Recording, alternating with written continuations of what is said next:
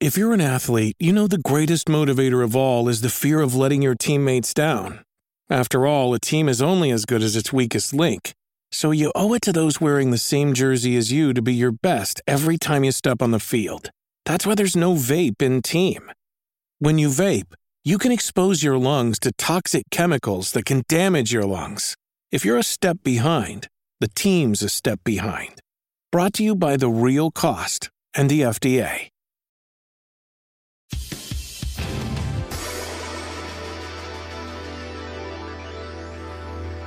My! Uh, oh my God! Well, oh, guys, it's I didn't I didn't even see you there. Hello, welcome to uh, Wolf Den uh, podcast. That's where we are. That what year is it? It is uh the year of our Lord 2021, Robert. Ah, yes. Mm-hmm. Okay. Well, thank you. Uh, uh, uh, thank you very very much for for welcoming me into the into the, the the, the new year. I'm having a stroke already. I'm not prepared for this podcast. Uh, Will, how are you though? I I'm doing good. I am doing good. I am currently just um updating my wardrobe, buying some uh wrestling t-shirts from prowrestlingtees.com. Why making sure that? they're all from feder I'm Oh. just trying to make sure they're all from federations that we're currently not engaged in a blood feud with. So, uh, are you? uh, Do you like the WWE right now? Are you having a good time watching the WWE and, and everything I else mean, that's I going on with that good- company? I haven't had a good time watching them in a very long time. Mhm. Uh, but now I can honestly say I, I don't think I'm gonna be watching them much longer. Sorry, sorry, Becky. I'll have to have to get your your comments elsewhere. Well, it sounds like something happened. Will it sounds like something happened that you're not happy with? What what could have happened with the WWE that oh. that would get you so uptight like this? You know, it's just just a little thing where they completely blocked one of our videos from being shown at all. Yep. Not even like a copyright strike, just just blocked from air in the United States and everywhere else. You notice on our on our uh, on our on our Wolf Den podcast YouTube channel, you'll notice that uh, it goes from episode 48, 47, 46, 44. There's a gap. Something's missing there. An entire 2-hour long podcast just deleted from the internet because of because of a 30 second clip of a trailer of the new, not even released yet, WWE game that was a square in the middle of the screen that was like, what would you say? An eighth of the whole screen? It was like Yes. very tiny. Yeah. Nah, it, and, and what kills me is it because you tweeted the actual like copyright claim image, and they claimed us for saying that we showed part of an episode of 205 Live. And what is that so even? not even it's like their online only show for you know cruiserweights. what does so that mean? not uh wrestlers who weigh under 205 pounds 200 205 live get it Is that tiny men? yeah the light the I'm light a, I'm a uh, tiny wrestlers. man then. Yeah. So they didn't even get us for the right thing. They're claiming they got us for something, Mm-hmm. Mm-hmm. and even though it's something completely different. Yeah. So, uh, d- yeah. So, basically, I don't understand why anybody likes this company. Like, uh, I know people like wrestling, and that's totally fine. But everybody that I know that likes wrestling hates every episode they watch of of Raw or any of the pay per views. They always have a complaint. There's never. It's never a good time for them. It's it's two things. One, it's Stockholm syndrome. Yes. A lot of people just you know they've been with this for so long they don't really know any better. Um, another thing too is just like for 20 years, that's all there's there have been is the WWE in terms of like major wrestling, and it's been hard to like kind of escape that shadow. It's better now, especially because AEW is here and New Japan has a much larger presence in uh, major wrestling culture, and also like Impact and Ring of Honor have gotten a lot better.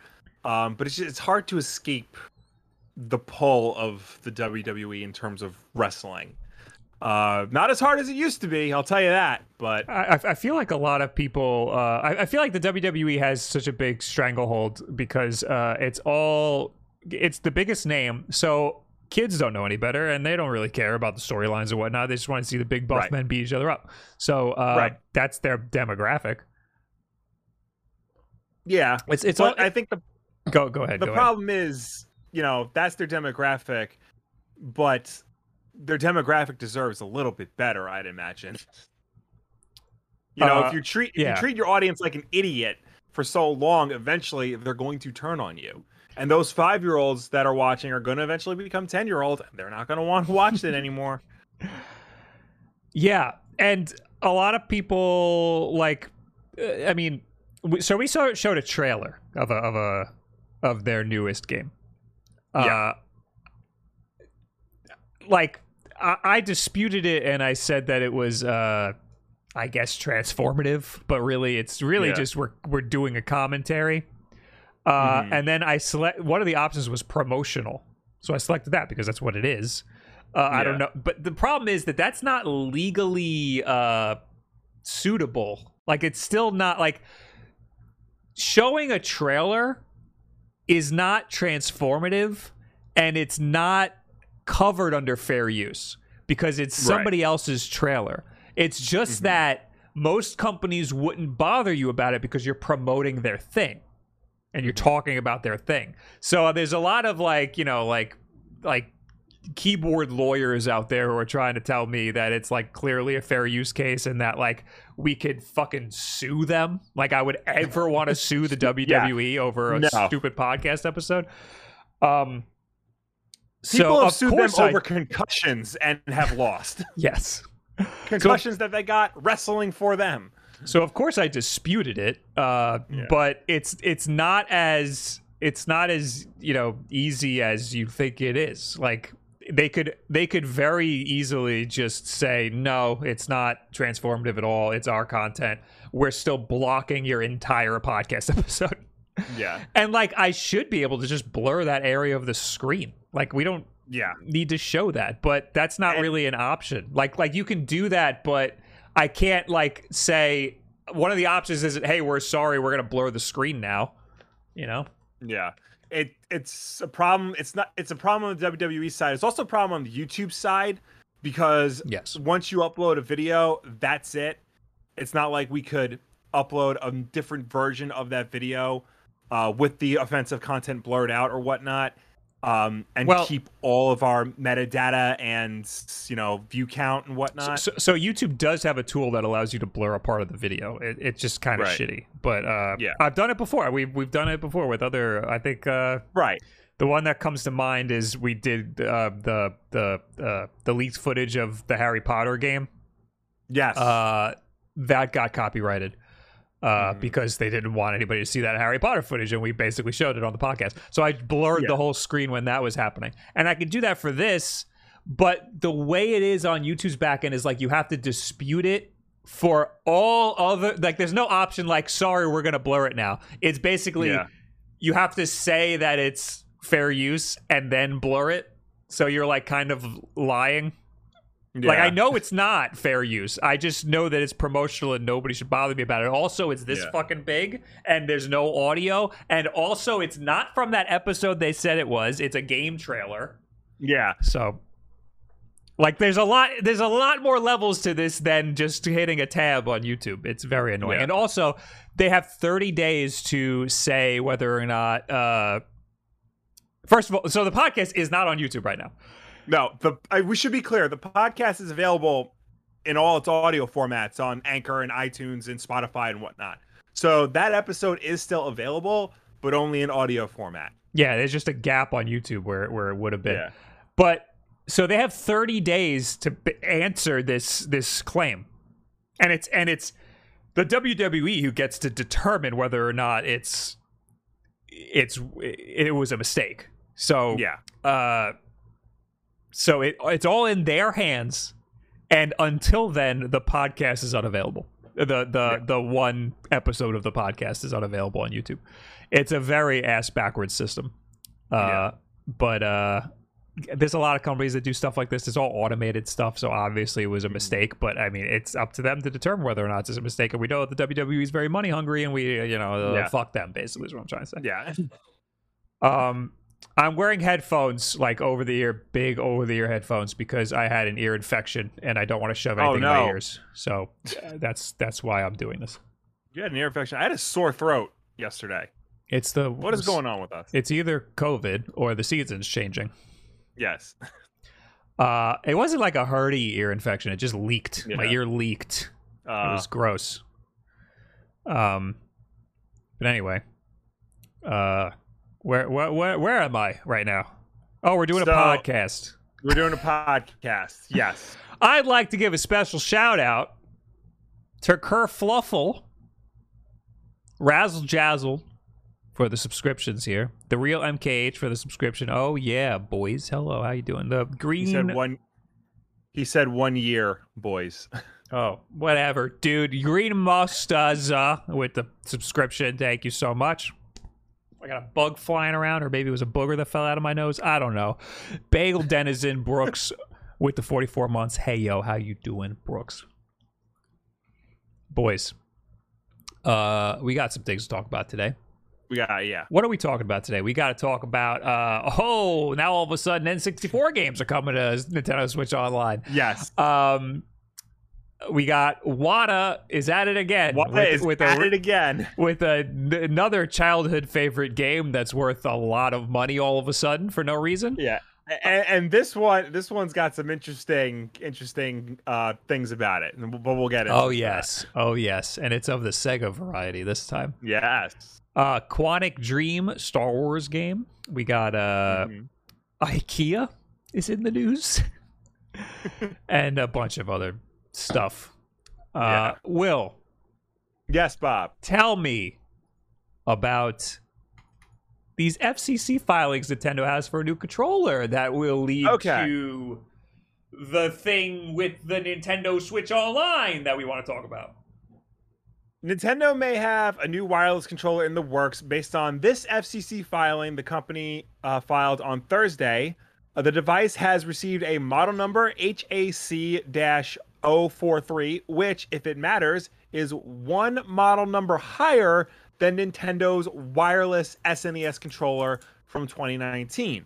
Nintendo submitted a 180 day request for confidentiality to the FCC on July 26th that hides more revealing details of the device, like photos and actual schematics, but there are still a few details to share. The device is wireless and uses Bluetooth, and it appears to draw more power at 3.5 megawatts than the Joy-Cons 2.7 megawatts. FCC label placement uh, which can sometimes reveal a bit more of how the device actually looks, also suggests whatever it it is would be a departure from the single label that the Joy-Con uses.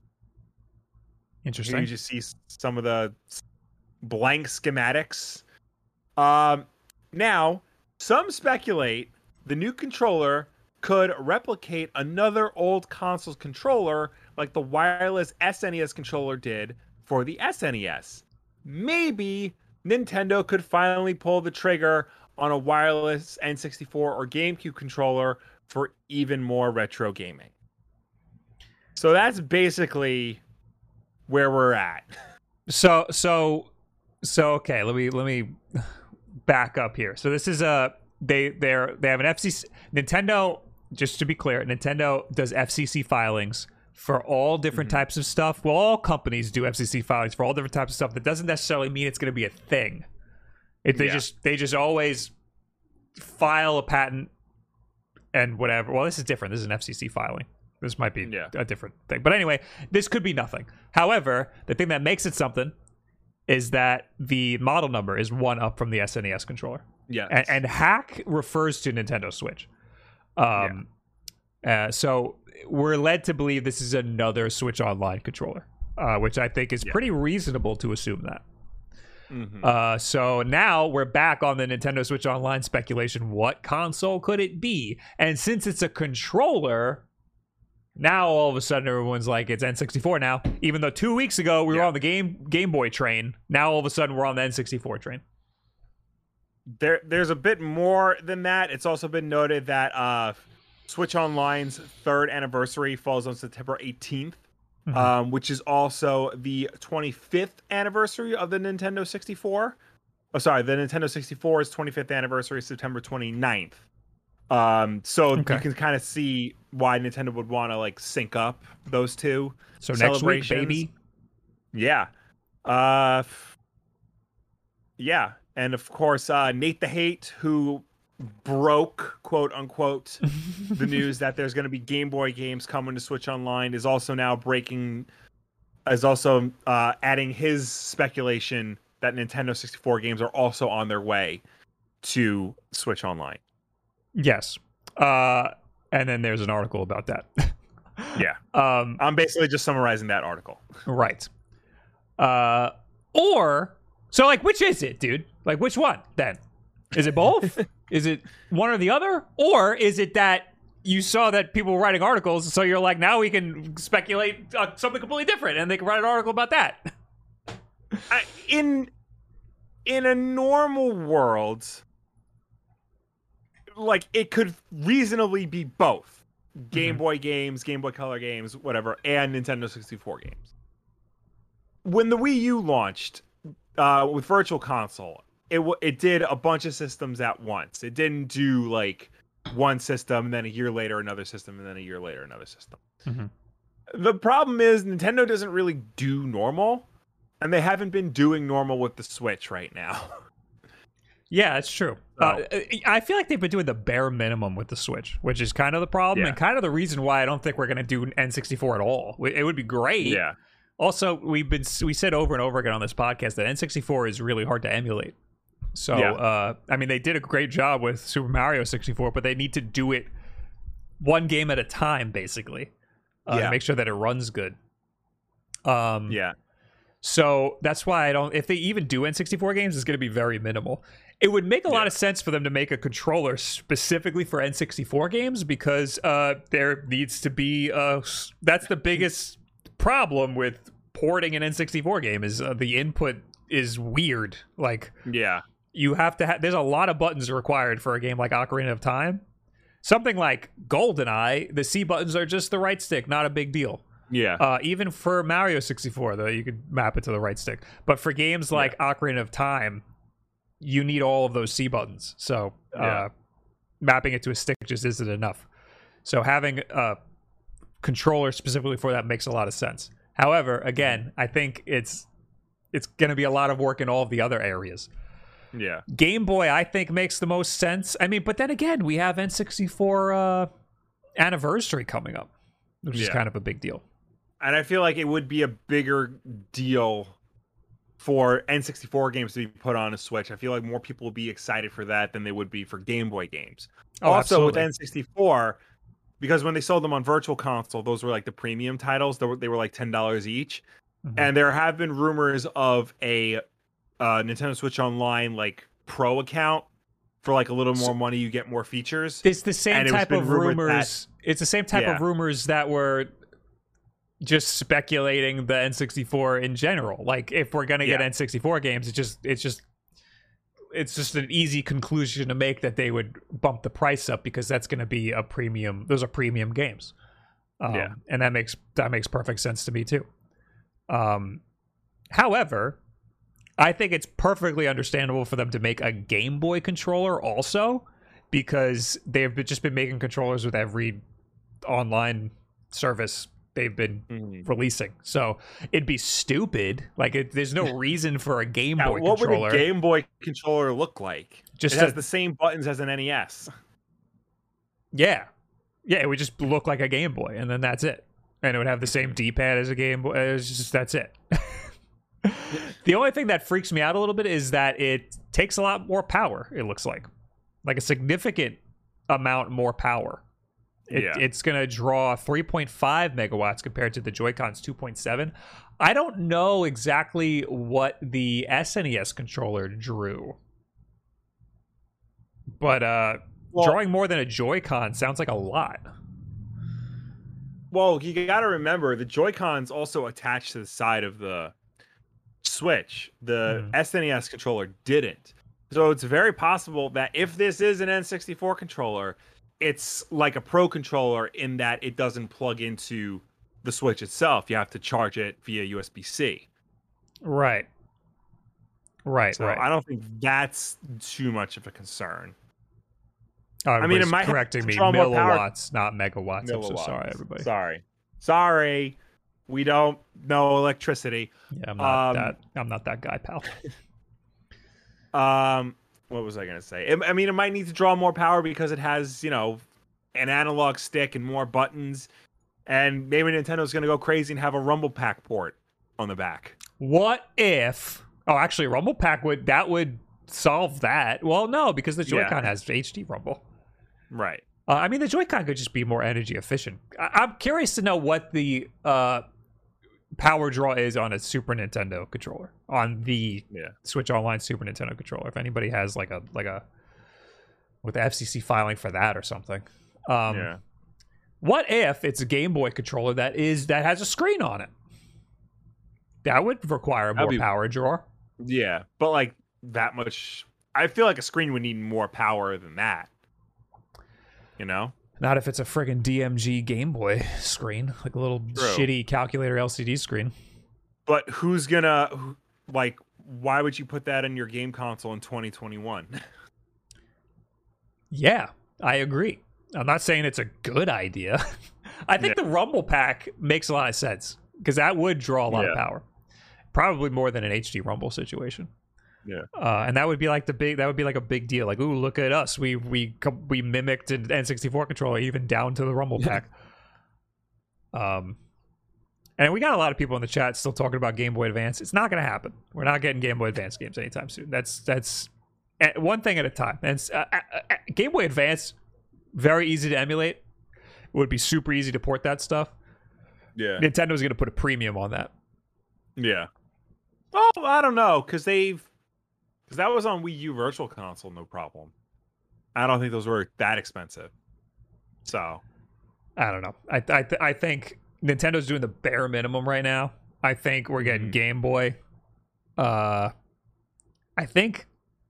I mean, N64 would make a lot of sense, but uh, I think Game Boy Advance is a stretch. yeah,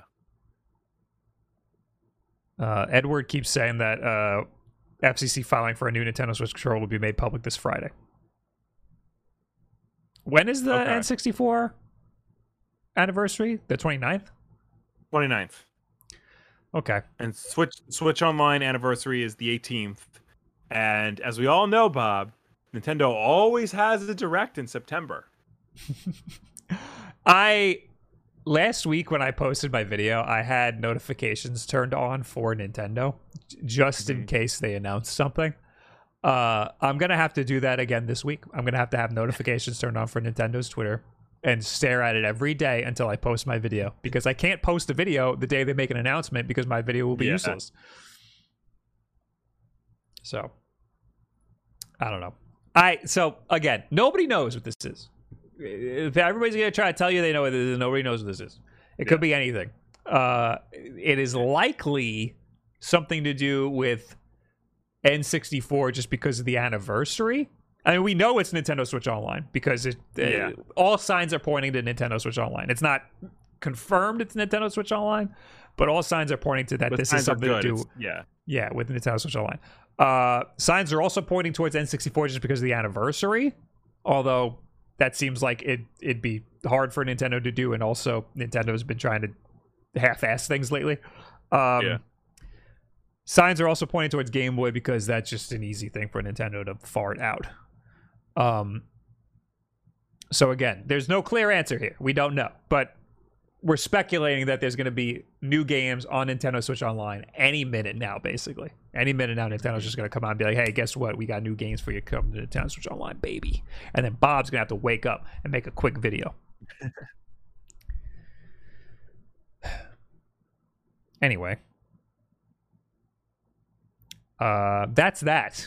That's Yeah. that's so so again, I'm just mad because a few weeks ago we're talking about Game Boy games. Like everybody was so certain that there was going to be Game Boy games, Yeah. and now all of a sudden we're we're taking a hard turn, and those very same people are saying N64 games. I think it's just like, you know, by this point, how old is the Switch now? Like five years old. Four. we're in the Four. fifth year. You you would think by this point, all this would have been sorted out by now. We would have had these games already. Mhm. You know, because we got them on the on Wii and the Wii U. We got them on the 3DS even. There there really isn't no real rhyme or reason for Nintendo to not do this. They could easily do it. It, it's but they're that they're not and it's leaving a lot of people you know hungry and speculating you know left and right why aren't they doing this when are they going to do this oh they're doing this now what do you mean you're not doing this now no you're an asshole they're totally doing it things like that I mean, it's people's whole jobs to speculate stuff. We're Right. included in that, no i know but it is fun to speculate. I completely understand. it is Um, but you know it, it's you gotta speculate you gotta remember to speculate within reason because I, I know like especially with nintendo fans like if they don't announce the right game then everybody gets mad at them you know every nintendo direct it's like oh they didn't announce you know StarTropics revival or whatever fuck this company you know I mean, I kind of fell into that speculative trap with with Apple because everybody was Yeah. saying we were gonna get friggin' new MacBooks any minute now, and then I waited for the announcement, and then everyone was like, well, "Of course we're not gonna get new MacBooks. What made you think we're gonna get new MacBooks?" yeah Uh, ha, highly centric in the chat says on Spawncast this past Saturday, Nate the Hate said only someone else and you, Bob, know what he looks like. LOL. Yeah, he accosted me at PAX one Oh, year. yeah. He was dressed up in like a like a like a vest and like a dress shirt and a tie. i remember i i also know what he looks like because i was there That's Ha! true. He said, "I know what you look like, but no." He said, "I know who you are, but you don't know who I am." And I said, "Okay," because like that could be anybody. That could be anything. Ah. And then he followed me around and creepily smiled at me until I figured out that it was it was him. it was Uh, nathaniel the hatred I mean, you see his icon, and I mean, he changed his icon now, but in past Spawncast, his icon was his face, um, and that's exactly what he looked like. So, I hate to hate to break the illusion for you, but anyway, uh, what we? Uh, yeah, we're talking about stupid N64 games. I would love N64 games. I would love that. Yeah, I would. Yeah, so would I. I think it would be great. I also there are a lot like Game Boy N64 games, but I would love N64 Yeah. games more. Even if we just Yeah. get like 10 N64 games, I'm still down for Mhm. that. Even if it's a premium, Yeah, I would still absolutely. like that. You And know, it does- it, it feels incomplete without them, honestly. It does need to come with a controller though, because uh, Yeah, and and for the love of God, I hope it's like a new. I hope they like try to make it a little modern. I know they're not Yeah. going to, but it would be great if they No. tried to make it a little modern. I. They gotta do something about the thumbstick because that's gonna Yeah, break. that's the thing. I, honestly, other than the making, because the thing about the SNES controller and the NES controllers they made, a you can only get them through Nintendo's website, and b you had to be a Nintendo Switch Online subscriber in order to get them. and C, they were- I don't know where the fuck mine are. Yeah. So they were very like restricted in terms of like getting access to them. Mhm. And something like the N64, I feel like you need to open that up a little bit because people are going to want to play with the proper controller. But beyond that, I hope to God they put uh, controller customization in Nintendo 64 and Nintendo Switch Online because if any system needs that, it's that one. They they have a decent like controller layout for other systems for SNES and NES. Like like Yeah. they let you screw around a little bit. At at first, I think they didn't let you do anything, but uh, now they kind of let you flip the controls just a little bit. So Yeah. hope. Well, I'm- I know I when I- think there will played- be functionality like that. when I played Super Metroid, I I actually like swapped around the controls, but I did it in Super Metroid. I didn't do it on a system level. Oh, interesting. I didn't know you could Yeah, do that. That's kind of got- crazy. Super Metroid has weird controls. I think shoot is A, but I'm used to shoot being where Y is. hmm So yeah. I have to look at a controller every time I think about this because it's flip flopped on uh, Xbox and Yeah. and Switch. anyway, uh, yeah. So I I I'm happy. I I I mean I'm positive we're getting some sort of Nintendo Switch Online something any minute now. Hopefully it's uh early in the week so that it doesn't coincide with a new video of mine. But Nintendo doesn't like to play nice with me. Uh, but uh, yeah, I think it'll I think it'll be a good time for everybody. Uh, Uh, for anybody curious, there were 21 games released on the Wii Nintendo 64 Virtual Console and 21 games released on the Wii U and 64 Virtual Console. and we're not gonna get nearly that many. I'm telling you right now. Also, I also think ten is all- a stretch. yeah, not all the same games either. Oh, interesting. Interesting. Yeah. So the Wii had Bomberman Hero, but the Wii U had Bomberman 64. That might be the same Uh, game. Uh, no, it's not. Those are actually. I think Bomberman Hero was an RPG. The Wii also Ah. had Cruis'n USA, FX, F Zero X. Oh, the Wii U had that. Uh, the Wii U had Donkey Kong 64 and Excitebike 64. The Wii U didn't. The original Wii did not have that. Interesting. Is Bomberman Hero the Japan only one? No, one of them was Japan uh, only. There's like there were three Bomberman games on the N64 in America. Mhm. And then there was like four. I think in America it was Bomberman 64, Bomberman Hero, and Bomberman Second Attack. And I think in Japan it was Bomberman 64, Bomberman 64 2, and then like two others. Okay. Yeah. Yeah.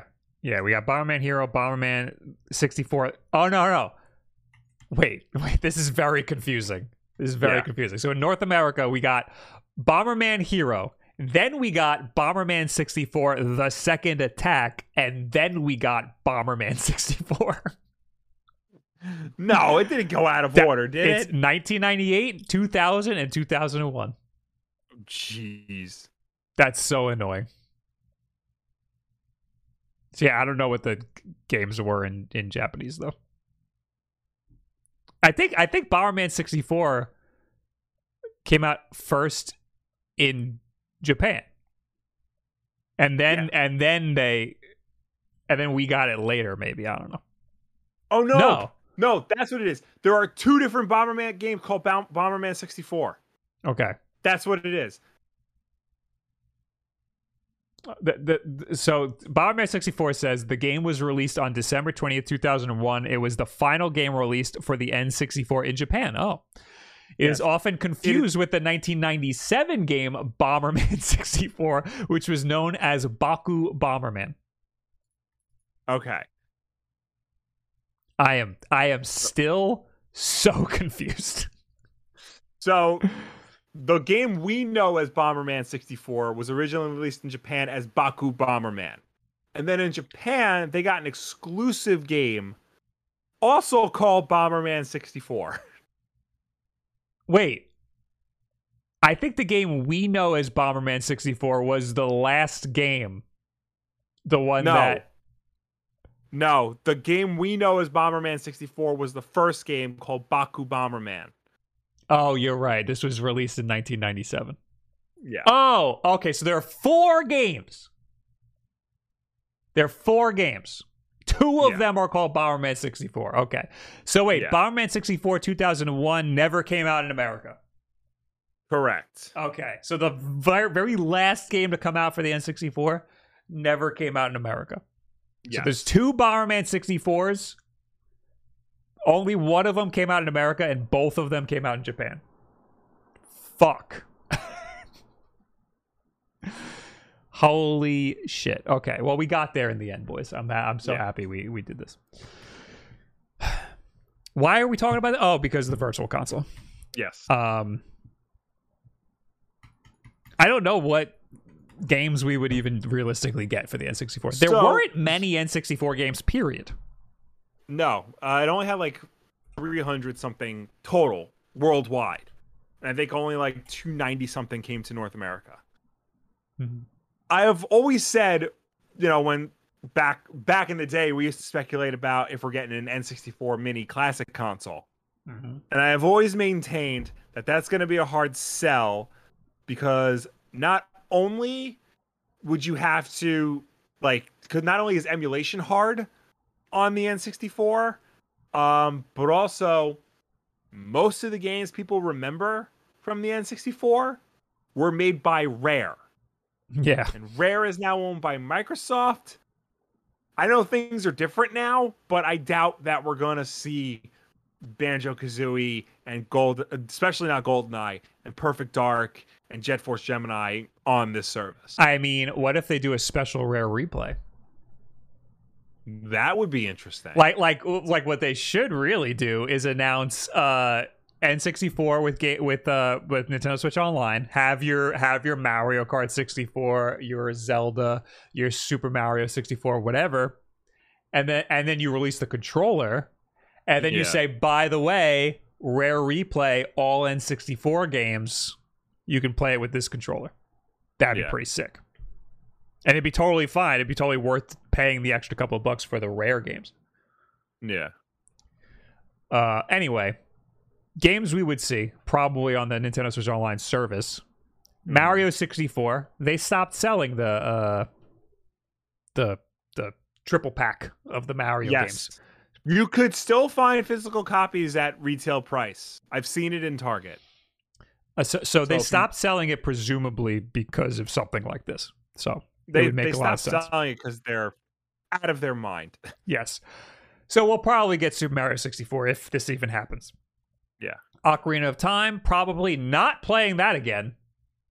I will continue my playthrough on on emulation. Mhm. Uh Mario Kart 64 for sure.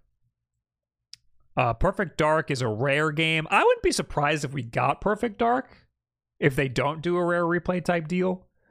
Yeah. Uh, but otherwise, yeah, it's rare. So I don't know. Banjo Kazooie, I feel like that's like really tied up in like legal issues. No, Banjo Kazooie is that's owned by Microsoft completely. Oh, So I thought it was an I mean, Activision thing. no, not Banjo Kazooie. Oh. You're thinking of like Crash Bandicoot. Anyway, we got Majora's Mask. Yeah. I don't know about that. I mean, maybe, May- but Maybe. also maybe down the road because they want to save some uh, hype for that. hmm Star Fox, absolutely. That'll be an easy one. Uh, none of the Pokemon games. You're not getting any Pokemon games.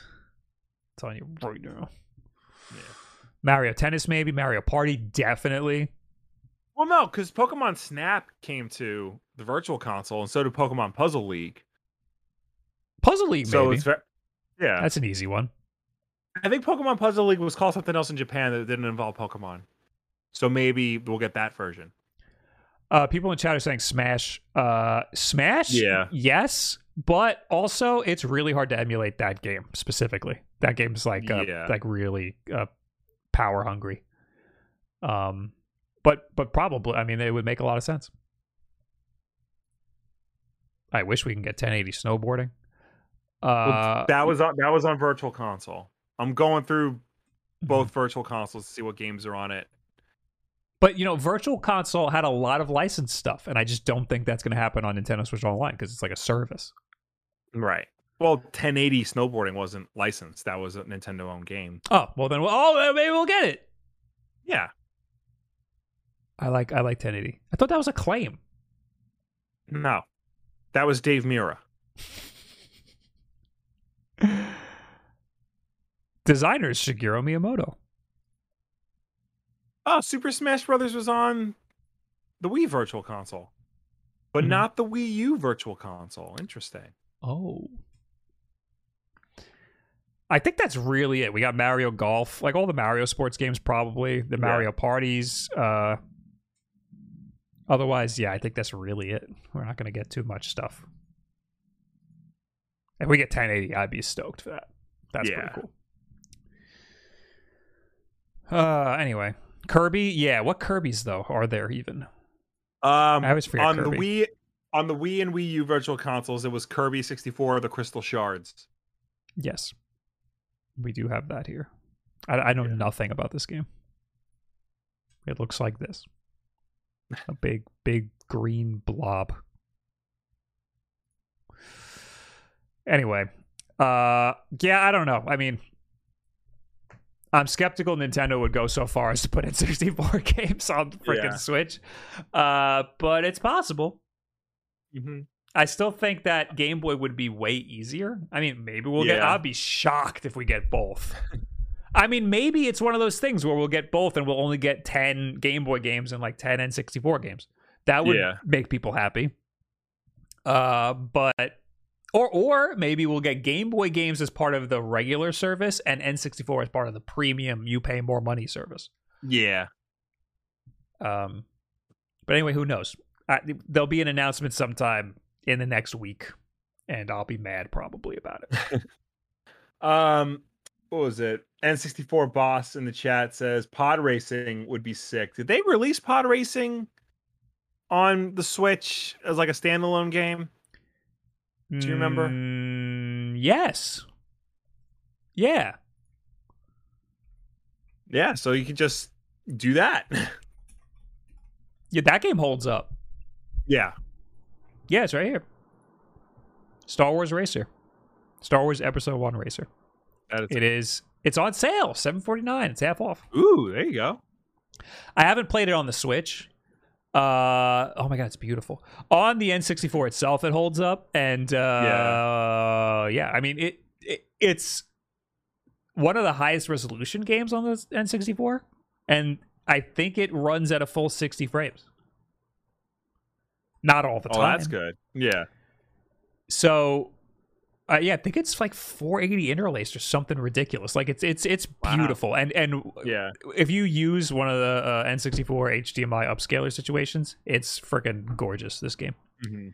it's got like lens flares and shit. It's awesome. Uh, let me figure out the resolution of that. Anyway, uh, anyway, that's what we think about N64 and uh and was Yeah. uh, Game Boy or Nintendo Switch Online, whatever we're getting. Uh, we got 100 bits from Troy McClure. You might remember him from such films as Uh, today we kill, tomorrow we die, and dial M for the metric. No, dial M for murderousness. it's here comes the metric system from one of his educational films. Uh. Oh, I'm reading patches for episode one racer. No, get out of here. Anyway, uh, while I keep looking this up, what's next for news? Will Oh, WATA is back at it again. uh, so, all right. This time, WATA, this the company that is certifying video games. Um, you, they grade them, give them a grade out of ten, so you can auction them off for really high prices. Uh, they are back on their bullshit, and this time they are targeting the Genesis crowd. A copy of the original Sonic the Hedgehog game for Sega Genesis has been sold for a record-breaking sale price of four thousand, uh, four hundred thirty thousand five hundred dollars US. This isn't just a new record for this Sonic game either. It also makes it an all-time record for any Genesis title.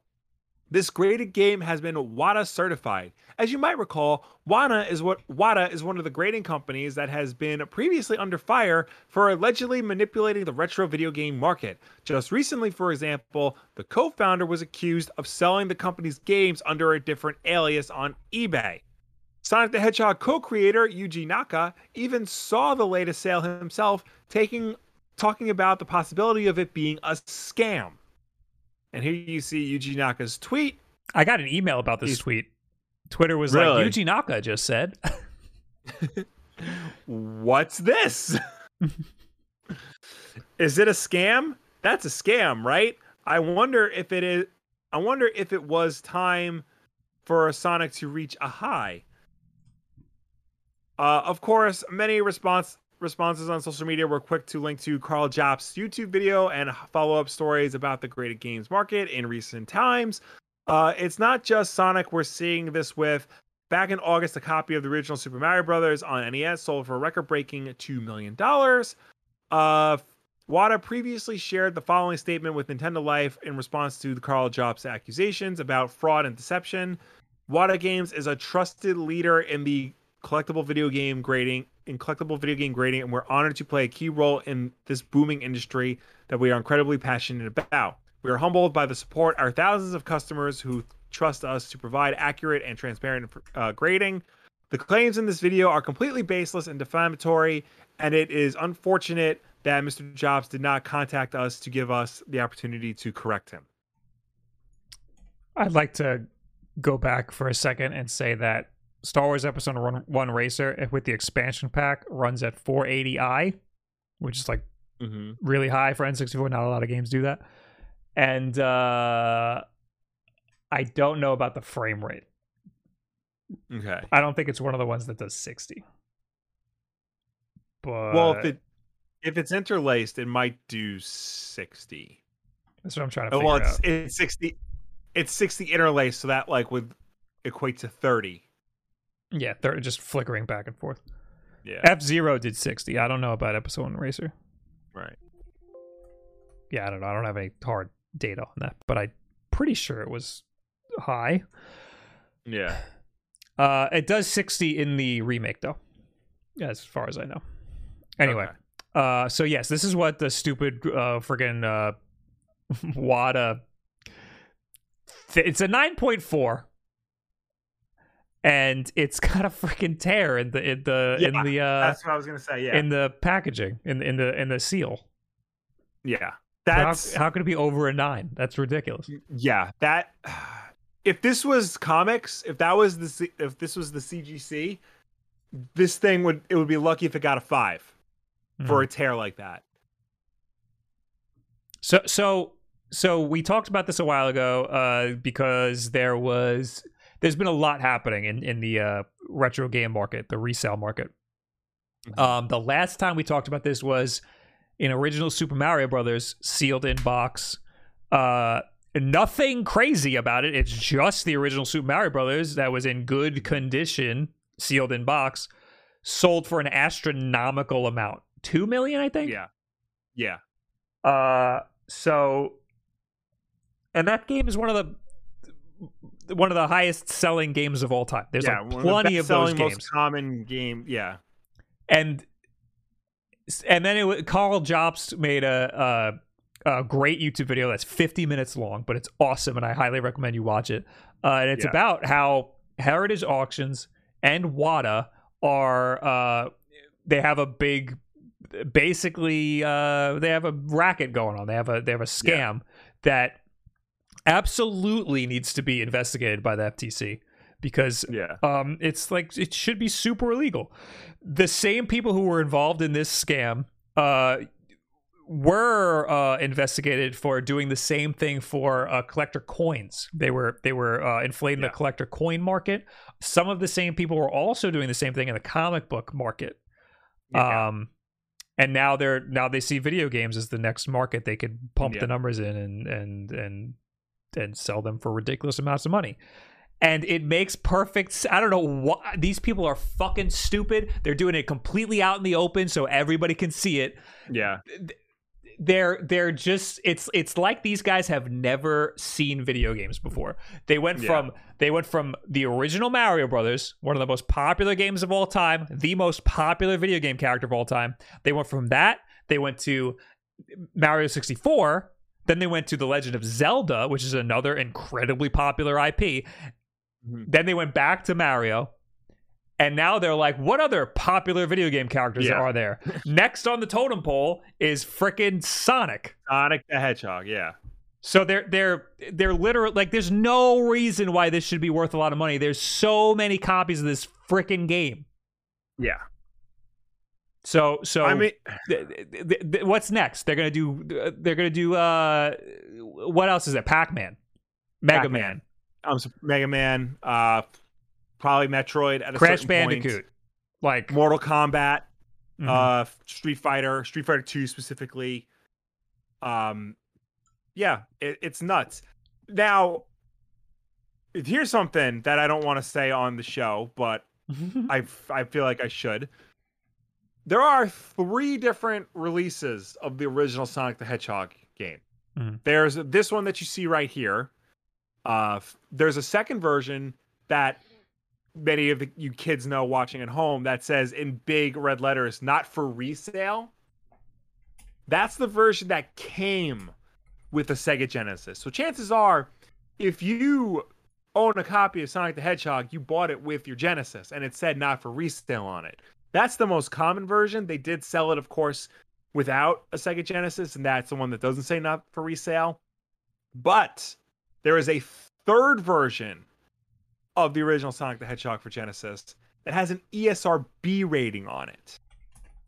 That came out late in the Genesis life because they didn't start putting ESRB ratings on games till like late in the Genesis life cycle. And that is actually the rarest version of the original Sonic the Hedgehog. They didn't make a lot of those. Yo, this One guy's selling it for two hundred uh, for almost three hundred dollars. That's a steal, baby. Yes. One of those I could see being graded and, you know, selling for a high price. Not a version of Sonic the Hedgehog from its original release that has a fucking tear in it. and not even like a little tear. It's a that's a big tear. We, we literally saw this exact same thing with the with the Mario that Karl Jobst made a whole video about because Yeah. that's not even the rarest version of the original Super Mario Brothers. The rarest version is the test market version, the first one that was released in America that has a sticker on it, and that one Yeah. didn't have a sticker. It was a 9.8 for no reason. And there's the tear, and apparently the top is folded too, or something. It looks like there's like Yeah. a, like somebody punched the top of it. This is ridiculous. Oh, yeah. ridiculous. It- it- so to summarize Karl Jobst' video, uh, there and also when we talked, we talked about it on this podcast before we even watched the video. Um, Yeah. there, it, while we were doing that, we were like, there, WATA's been around since 2018. I thought they've been around for way longer than that. The reason we thought that was because there was a completely different company that did gradings. Uh, I forgot what their name was. Um, but I'll look them up. Heritage Auctions which is a big auction house for uh, uh, comic books, collector coins, just collector stuff. They've been getting into Yeah. comics, and they decided to make their own rating system called WATA. And now WATA is over here uh, fudging the numbers to to make things look more expensive than they are. I just want to note real quick that this sale of Sonic the Hedgehog um, was actually was not done through Heritage. Was done by Goldin Auctions. What do they have to do? What do they have to do with WATA and Heritage?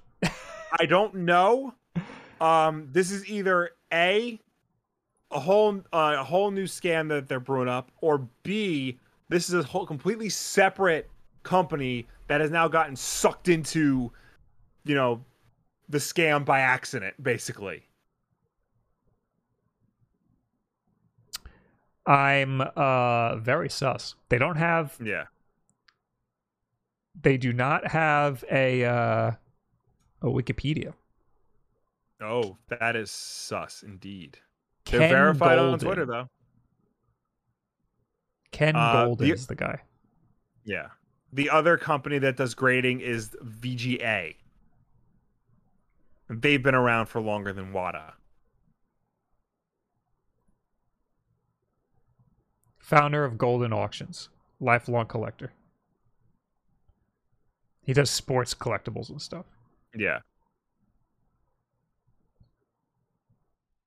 I mean, uh, it's not it's not out of the realm of possibility for this guy to be in the pocket of the same people that Heritage Auctions are dealing with because he's a collector. This is what he does. He makes money buying and selling collectible items. So it's not too out of the realm of possibility for him to know the people at Heritage and be like, "Hey, let's get some heat off of you guys. Let's frickin' uh let's sell a frickin' Sonic for an astronomical price and get some idiot to buy it." The the thing is that they sell it and then they have somebody that they know buy it and then they and then all of a sudden it's worth a lot and they can sell it another one for a little bit lower and make Mhm. some money. It's it's freaking it's it's it's insanity, and the reason the, the fact that the FTC doesn't do anything about it is ridiculous. Um, Yeah. I think that they absolutely will very soon. Yeah, Um, if if it keeps going like this, they're gonna have to. I saw not too long ago. I saw a a copy of Amazing Fantasy 15, the first appearance of Spider Man, sold for like three million dollars, and I think that officially made it the highest selling, the highest priced comic book ever. A a version of Amazing Fantasy 15, same grade, that was sold last year for like 300 something thousand. Mm-hmm. So within a year, same same comic, same grade, got like a a 100% a 100 times in price increase. And you look at who was who was sold through Heritage Auction. Yeah. So they're they're doing all this stuff with gaming. They're already, you know, under the microscope uh, for what they're doing with gaming, and now they're trying to pull the same shit with comics as well. I mean, well, no, they've been doing it with comics. Is the thing? They're, We're just we're just That- now kind of shining a light on it.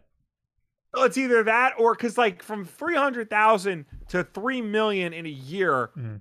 that doesn't happen. It doesn't make any sense. That just does does not happen.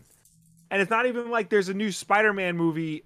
Like there's a new Spider-Man movie coming out this year, but there wasn't one, you know, at the time to warrant a three million dollar price sale. So I feel like you know they're having all the success with the video game thing side of things.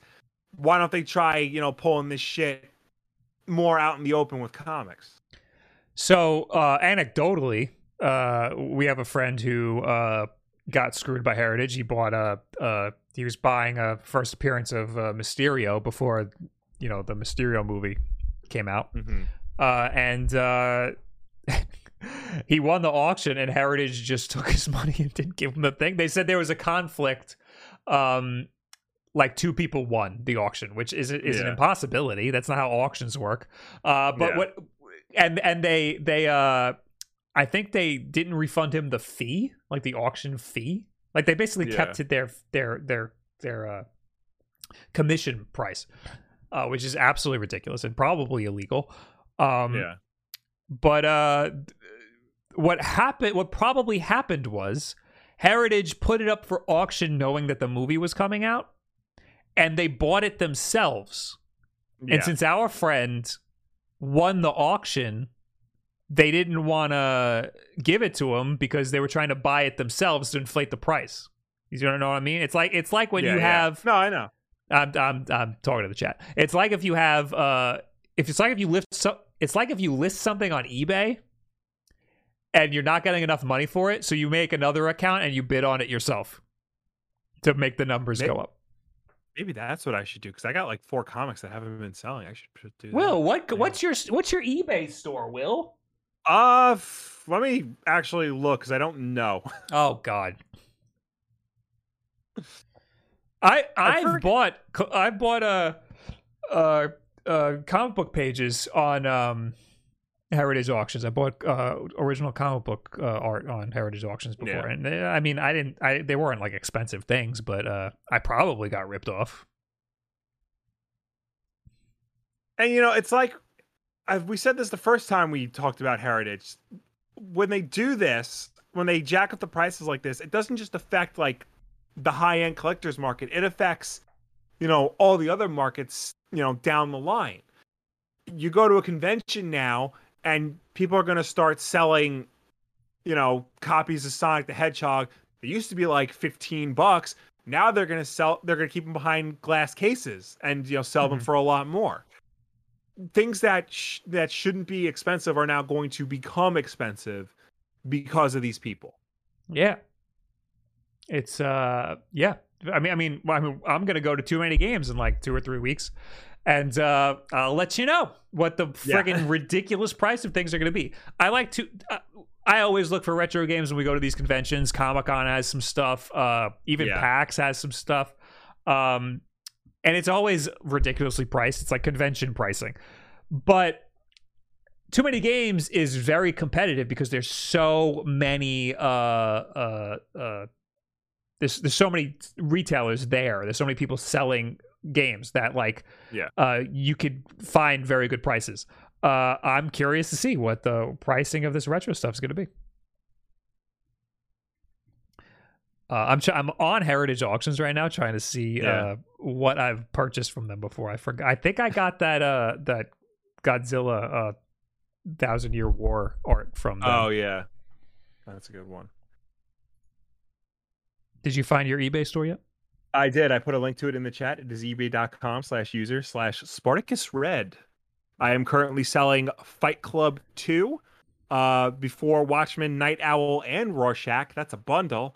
And the Manhattan Projects issues 6 through 15.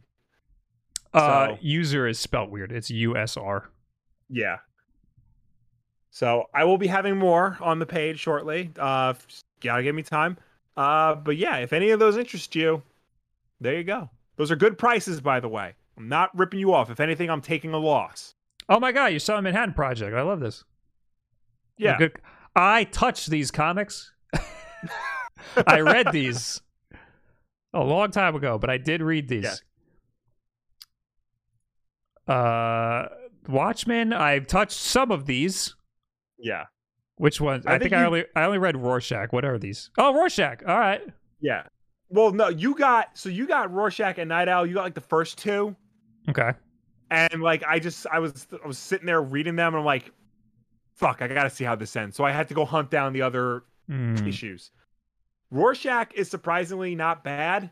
Um, Nite Owl, I'm basically throwing it in there for free. uh, and Fight Club Two is very good. I heard. Fight Club 2 is very good. It's weird. I suggest you read it all in one sitting, but it is very good. Okay. I have no freaking idea how to. Go ahead. Add go ahead. touched by Bob Wolf in the description. I have no idea how to see my past orders on Heritage Auctions. yeah. It's my orders, but nothing's coming up. Past invoices. I mean, I could also just go to my email. I want to see what this like art is selling for now. Anyway, uh, who? What was the guy who did it? Uh, Who did what? S- Thousand Year War. Uh, start Oh, uh, James James Stocco. Stocco. Yeah. James Stocco. Yeah. Sorry, no matches. Ah. Anyway, uh, that's that. Heritage auctions. That's that. Well, no, we're not even talking about heritage auctions. We're talking about stupid Sonic. Be Yeah. ve- don't if you have a lot of money, if you're a rich guy listening to this, don't buy any freaking uh, WATA graded stuff at all ever. Yeah. because they're gonna get Yeah. they're gonna get slammed and you're gonna lose a lot of money. Yeah. And listen, if you're a uh, rich donate guy, to the Wolfman podcast. yes, we could use a couple hundred grand. Uh, if if you're uh if you're a rich guy and you're buying collector stuff, you probably know what you're doing with your money. But yeah. you could be a dumb rich guy. Don't don't be that. Yeah. That's the thing. These rich people they know each other and they they launder money. They know Yeah. how to launder money. Somebody in the chat said that it's just like the art use the the the, the collectible art market, and yes, it is exactly yeah. the same. They all buy Yeah, and sell from each other, and it's just a way Yeah. for them to launder money. Basically, yeah. Uh. Anyway, what's next, Will? What do we got? Uh, next, uh, a new Star Wars game from Quantic Dream is reportedly in the works. Heavy Rain and Detroit Become Human Studio is trying something new. The studio behind Heavy Rain, Beyond Two Souls, and Detroit Become Human, Quantic Dream, is moving from androids to droids. It's developing a new Star Wars game, according to reports from DualShockers and Kotaku. According to both reports, Quantic Dream is already 18 months into development of its unannounced Star Wars project. Quantic Dream's rumored Star Wars game is reportedly is reported to be different from the developer's previous games. Kotaku, citing an unnamed source familiar with the project, reports that the game will focus less on quick time event style mechanics and more on traditional action elements. Uh, we've reached out to Quantic Dream for comment. Since releasing the PS4 exclusive Detroit Become Human in 2018, Paris-based Quantic Dream has been pres- has been presumed independent, expanding into publishing and founding a new studio in Montreal. Quantic Dream Montreal is headed by Stephanie De Astos, formerly of Eidos Montreal and Ubisoft Montreal, Assassin's Creed, Assassin, Assassin's Creed game designer Johan Kazas briefly served as gameplay director at the new Quantic Dream before moving on to EA's Motive Studios. And it's just a whole lot about Quantic Dream and their history. In January, Lucasfilm proclaimed a new era for Star Wars games with Lucasfilm and a galaxy far, far away entering a new and unprecedented phase of creativity. So will the world of Lucasfilm games, development, and collaboration with finest studios across the industry. Uh, since then, Lucasfilm Games has and its partners have announced a new title coming from Ubisoft's Massive Entertainment, a remake of Knights of the Old Republic, and a free to play combat arena game called Star Wars Hunters.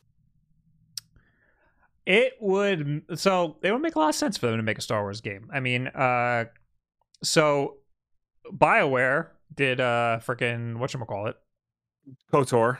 KOTOR, Knights of the Old Republic, Mhm. and th- that was a big part of that game was uh uh, making decisions. It was like uh, Making decisions, yeah. the- it was Like, like uh, having conversations. Yeah, it, it- like that. it- that uh, games like that paved the way for Quantic Dream to even exist. So Yes. uh well, the thing about and they say in the article, Quantic Dream games aren't exactly like traditional action-heavy games. Mhm. Uh, they're more reliant on like quick time events and cutscenes and things like that. It, it's it's less of an active experience and more of a passive experience. Um, but it sounds like with with this, I guess because it's Star Wars, they're trying to um, something new. They're trying to expand their horizon. So that'll be interesting to see. Yeah, I'm curious to see how they handle action. I'm not. uh Well, w- there was action in uh, what's their la- What was their last game? Detroit, Detroit Become Human. What what was Yeah. before Detroit Become Human? Beyond Two Souls. Oh, I'm thinking of something else. Yeah. I so the only one of these games I played was Heavy Rain, and Mhm. that, you know, I I would not consider that an action game at all. Like the action scenes in it, it is like like you can control your character, like move him around a room and stuff, but they'll often take movement away from you so a cutscene can play out, and then the the quick time events show up. So if, like you get into a fight with somebody, they'll flash like X on the screen for you to like try to punch them or not. Um, but there will like there would always be something interesting to do, and if you fail a quick time event, it's not the end of the game. The game keeps going. Like it's possible for all your characters to die, and the game keeps going anyway. So that was always like the interesting thing on Quantic Dreams games. I should note that uh since Heavy Rain, their their games have got like varied in quality from all accounts. I I don't know anybody who likes Beyond Two Souls. Um, and for what I've seen, Detroit Become Human is close to Heavy Rain, but has a really shitty story. Um. So yeah, I'm interested to see how they how they go into uh combat, Yeah. but it sounds like it's still going to be. I mean, this company's going to focus on story, and uh, uh, I'd be surprised if it's not like the old Kotor games, which are heavily focused on uh, decision making and and and Yeah. dialogue and stuff, e- interweaved with, you know, the weird uh, uh, real time turn based combat. Forgot yeah, what, but, but at the that. same time, that I don't know what the fuck you call KOTOR's combat. But speaking of which, we're getting KOTOR. We're getting a remake of Right. KOTOR. So I would imagine Lucasfilm would want Quantic Dream to do something different than that. See, And to be fair, their games are different from that.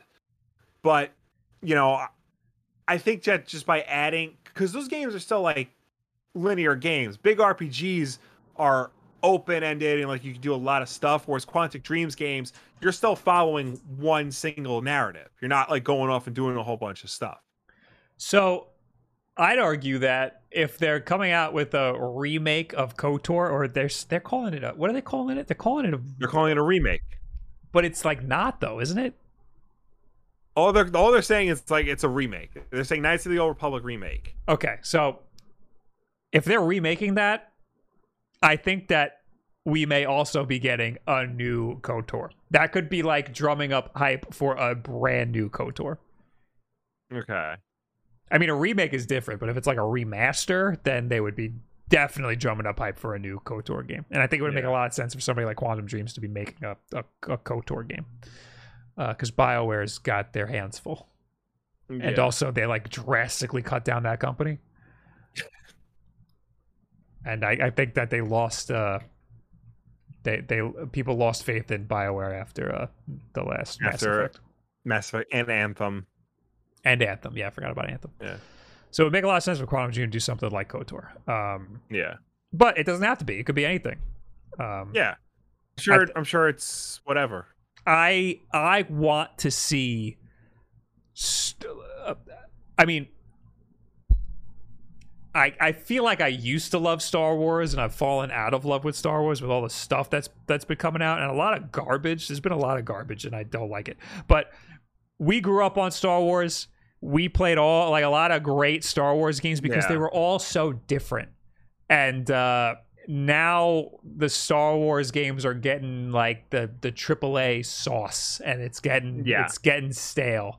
So um, I want to see a lot of different weird companies having their like throwing their hat in the ring and trying weird stuff with the Star Wars license. Yeah, and I think because now Ubisoft is making a game, apparently, uh, Quantic Dream is. We're getting a Kotor remake. Um, I'm sure EA has one more game up their sleeve. They're starting to spread out Star Wars to more companies to let them do something with it, You rather than just it. give it to give it to one company who doesn't even really want the license Mhm. and just farts out, you know, two mediocre Battlefield games, a pretty good Jedi Fallen Order, and a mediocre Squadrons game. I mean, y- you know, this also leaves room for a remake or remaster or reimagining of Star Wars Masters of Teräs Käsi or whatever you call it. Yes, Kasai. yeah. Karis Kasi. So maybe we could, maybe you know, we could bring this back. Yes. I don't know if this is a Although- Quantum Dream situation, but I mean- nah, I could definitely see NetherRealm doing it though. oh yeah, oh yeah, I'm down. Yeah. Anyway, But uh, like that's the thing. Like we would get like weird ass shit like this back in the day. yeah, and I'm and like we down. would and like you know not everything was a hit that definitely was not a hit but you know you keep throwing until so- throwing darts until something sticks and with star wars a lot of things were sticking I know, remember think playing now- that game in like a Walmart or something, or like a yeah Kmart or like something. Sears. Yeah Yeah, and we were like, "Oh my god, it's the Star Wars fighting game." We played it. We were like, "Oh, no." oh like i think now uh lucasfilm has gotten a handle on like how to do video games now that they're not making them themselves Mhm. and they've realized that like going the exclusive route was not the way to go so they're starting to like spread out and do more things um they've been doing that like throughout the entire like with all the star wars stuff you know they, they've sprung out and done tv now. Uh the comics are not just in marvel that idw does like all ages comics. Um the books they had this big you know print initiative the high republic that's like trying new things with the universe and stuff. So i think now they fi- they finally found their groove under the disney banner and they're like starting to just do and again not everything is working but the things that do work are working very well so it's not that different from when before disney bought them is what i'm trying to say It- I mean, well, they're going back to what it was like. yeah Th- th- There was that long period where the EA exclusivity they just ran games into the ground, and I think Disney realized that like they they lost a major market by not letting game companies experiment with their IP. Um, Yeah. because ha- EA, I mean, I'm sure their heart was there with Disney. They were they were like, listen, give us the license, we'll make you a lot of money. And honestly, Yeah. they probably did. But uh, no they did yeah but uh, they were losing that. Uh, they were losing the fans. Like like Yeah. we don't want friggin' you're you're doing Battlefront a disservice. You know. yeah Uh, I haven't played Squadrons. You played Squadrons, right? I played squadrons i didn't like squadrons Okay. i was actually I have it. I just I never touched it. I was mildly disappointed in Squadrons. Yeah, I haven't touched that. Uh, I plan on playing Deathloop sometime soon. It should be. Nice. Let me just see if it's delivered because uh, Amazon's been being weird with me. They're, they're, I order too much stuff. I wanted to finish Sonic Colors this weekend, but I didn't. Oh, you're So dumb. I, should, I should try to finish that this weekend. Oh. I don't know if I'll be able to. Deathloop was delivered. It says. Nice. I will have to take a look. Maybe that'll be Thursday's stream. Anyway, uh, so I I'm excited for Quantum Dream to come out with something. Yeah. Star Wars. I'm excited for all these Star Wars. We're getting a lot of cool stuff with Star Wars. Uh, there's also a I'm- game coming out for Switch that's a mobile game that we just saw at uh, Star Wars Hunters that we saw Yeah, at uh, the Apple yeah. event. Yeah. I'm interested. I am cautiously optimistic about all this. Um, because Lord knows I'm afraid Ubisoft is going to turn their Star Wars game into Ghost Recon Wildlands or Assassin's Creed or Watch Dogs or any of their other open world sandbox stealth. You go in stealth or go in guns blazing, collect everything on the map type fucking experience. uh KOTOR, I hope they do they like either pick turn-based combat or action combat, not this weird hybrid thing that they have. Don't correct me in the chat. It's bad combat. Um and yeah, we'll see we'll see what Quantic Dream can do with you know, do Star Wars their way. I I, I I, think Aspyr said that it's going to be turn based or something. It's, it's, it, people got really upset with how the combat's going to be. Yeah. I saw Well- it on people going nuts on Twitter. Could set the lightsaber standard. What? This is game rant. Redefine lightsaber combat, but there's one big potential roadblock in the way. Aspyr remake was officially announced during Sony's PlayStation Showcase 2021. The original story follows. Um. Oh, I think this is just speculative. Yeah. Maybe that's maybe That's the people thing. were just speculating. they haven't shown anything.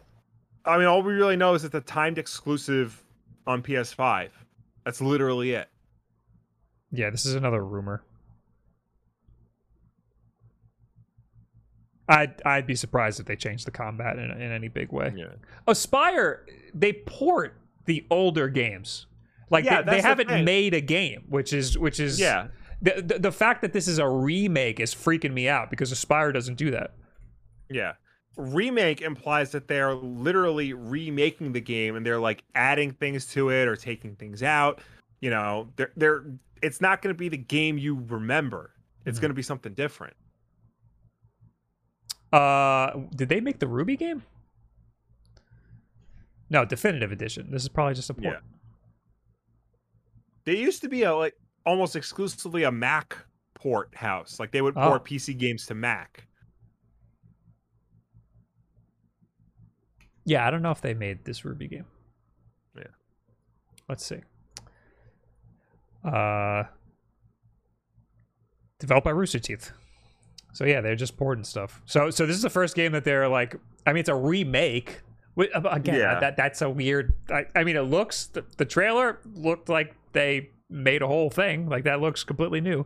Yeah. Um, so I'm I'm interested to see how they handle a remake. Anyway, uh, moving on. IKEA. We love IKEA. How can you not? This desk is IKEA. Mine too. Yeah. Uh, IKEA introduces a new line of furniture and gear for gamers. Oh, Oh boy. Get getting all of your gaming gear is very important. A comfortable chair, a sturdy desk, maybe some storage space. With that in mind, Swedish Swedish furniture company IKEA has rolled out a new gaming range with over 30 products, both big and small. There are 6 product families, all of which have delightful names. Nope. not not even going to try. Not just they're IKEA, they're they're they're in Swedish. They they got umlauts and crap over it. But I, I will say that one of the product lines were designed in collaboration with Republic of Gamers. rock, The product line, rog. what? ROG, yeah. There's no pictures. The product line introduces some obvious pieces like gaming desks and chairs, and some smaller accessories like a ring light for streamers or a neck pillow and mug holder that makes sitting at the desk a little comfier. The pieces in the line are offered at different price ranges to meet the needs of a variety of gamers. Furniture offerings include gaming desks, chairs, storage, and accessories, including a mug holder, mouse bungee, neck pillow, ring light, and more. For those of you who already use IKEA products, it's worth checking to see if there are any handy add-ons that make th- handy add-ons to make things work for you, like the Lax Racks addition to the Kallax shelf. The IKEA gaming collection arrives in stores October 2021. What is the lax racks? I, I have many Kallax shelves. A Lax Racks um, is basically it's an addition to the Kallax that helps separate board games on the shelf. Oh. It's easier to store board games with. Oh, you have shelving for this that you're supposed to give me. I gave them to you. I don't think you ever gave them to me. They might be at mom and dad's house. Okay. I Uh, remember bringing them Because yeah. I need- I want a little divider for my games for my consoles. yeah. Um. Anyway, uh, uh, is there any pictures of this stuff? See, that's that's my like all the articles that I looked at, like trying to find pictures. They would just link to the press release, which didn't show pictures. Now this I'm on thegamer.com and it has a different picture. Where'd you get this picture? Like this I is know. I'm very Maybe if we go to. IKEA's website and just search for the the uh, six product families, like individually. Oh, wait. Gear Patrol has some pictures. This chair looks pretty cool. Oh, this the standing desk looks pretty cool. It looks like the one that I have Yeah. At, at the office. It's probably a lot less expensive. Yeah, I hate I hate why is it just show me the stuff, dude.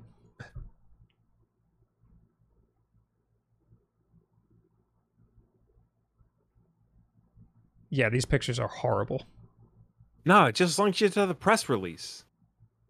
I'm go. I just googled it and I'm going to all different pictures, and I don't know where they're getting these pictures from. Oh no! See all gaming furniture. Okay, here we go. Send that to me. Send that link, or put it in the chat or something. I'm trying. Hold on. Uh, I'm just seeing extreme close-up pictures of some of this stuff. It's like not giving me a good example. All right, it's in the it's in the chat for all you. I got it already. All right, you got it. Okay. Uh, Ledberg. That's kind of ugly. I don't like that. It- It's it's like a it's like a it's like a shelving unit for the wall. yeah. The desk is a lot. I mean, 300 is not bad for a game. You got to remember, gaming products like usually add a stupid amount of money Mhm. to the price tag. A $300 for a desk period, that's a good deal. True. This desk looks kind of cool. This is not nice and minimal. Yeah. Uh, uh, it looks small, but it's 72 inches wide. So I don't know. Yeah. It, there's a ring light. It's only 35 bucks. Not bad. It got a little That's phone bad, holder. That's pretty cool. If you want to take some selfies. Uh, what else? How So I think that's all they have on the that's all they have on uh IKEA's website right now. Oh, lame. But, you know, they're going to have the full line it debuts in October. Well, here's a here's a cup holder that I guess you attach to your wall. I don't understand. There's a lot. There's a lot. There's a lot here. There is a lot. Yeah. How much for this chair? Because chairs are expensive, and IKEA chairs Yes. are probably not so expensive. I like having a neck, a, a thing for my neck. This chair looks like it has a Yeah. thing for the neck. All right, whatever.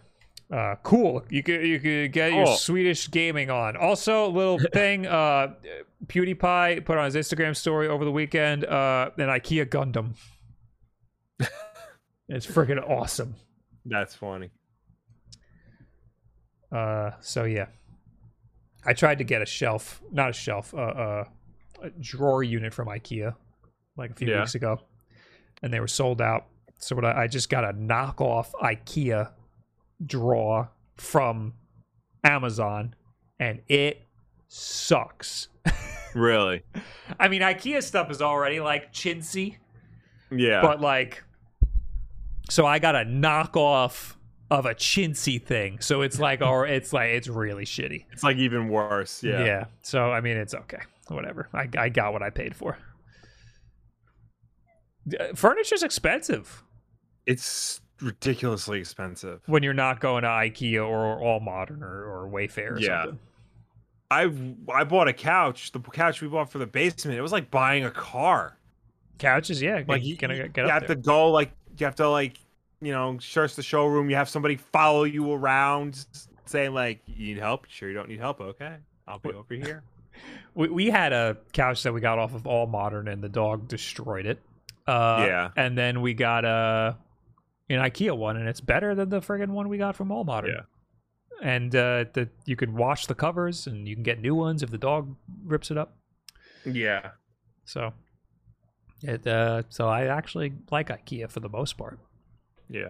No, IKEA's got good stuff. Although I will recommend, if you can, go to the IKEA showroom and buy the products there because their shipping is an arm and a leg. It is so expensive to ship something from IKEA. It's not many people have access to an IKEA. I understand that. But when I bought my bookshelves from IKEA, like it was at least a hundred dollars to ship them. Mm-hmm. And like I could have eas- have easily gone to the store and like loaded them in my car and taken them home. I think they're cheap. I think it's cheaper to ship to Brooklyn because it really wasn't too bad when I when I shipped stuff. really? Um, but yeah, there's the one there's the one on Long Island, and then there's one in Yeah. Jersey, I think, and then there's not one for like hundreds of miles, Yeah. like in all directions. So, um, yeah, you're you're fortunate to have one so close to you. But I, I mean, even me, like when I order something from IKEA, I have to get it shipped because I'm not gonna friggin' drive it from Long Island over here, you know. Um. Anyway, uh, I live for the day, Will, where I'm I'm well off enough where I could just walk into one of those fancy furniture stores and be like, "I'll just take that, thank you," and it's like four grand, and it's a it's a little. I remember I remember when we were like we needed a bed and we went to Pottery Barn and we were almost walked out with like a two thousand dollar bed. I was having a panic attack the entire time. And luckily their computer went down, so we're like, all right, we'll we'll see you later. We don't need the bed that bad. I went with mom to get a bed in Florida for their place, and Yeah. my God, some Yeah. of the stuff was ridiculous. I was like, I, have seen this at IKEA for like a quarter of the price. I know. I know. She's she's looking for a couch for us. And she's like, Oh, you gotta buy this one. It's two thousand dollars at Costco. I'm like, I'm not spending two thousand dollars on a Costco couch. I, I saw, uh, I think it was Nadeshot was on some podcast. He was talking about uh, how the Hundred Thieves house has a cloud couch. Uh, Yeah. what is it, Pottery Barn or or uh, one of those freaking places? It's a cloud couch Yeah. from one of those places. Um, and I was, and they, he said, if you're if you're successful, get yourself a cloud couch. That's the that's the mark of a successful person. And I said, I'm successful. I need a couch. And I looked up how much a cloud couch was. It's four thousand dollars a Christ. section. To make a couch, you need three sections Yeah. or at least two, and then that's a love seat. So fuck that. Restoration hardware, that's what it is. Scopey's got it. Oh yeah. So yeah, That- uh, furniture's expensive. Even Yeah. office furniture, we're getting stuff for, for a studio. It's freaking ridiculous. Oh god, yeah. Office office furniture is like the biggest ripoff. Yeah. Anyway, uh, we're uh, now we're done with the home and garden section of the podcast. uh, let's talk about a Marvel vs. Capcom 2 remaster. Digital Eclipse wants to revive Marvel vs. Capcom 2 with a Who the remaster and a that? studio. Uh, Digital Eclipse. They've done like uh, remasters and ports and stuff of like old games. I think they did the Mega Man collection.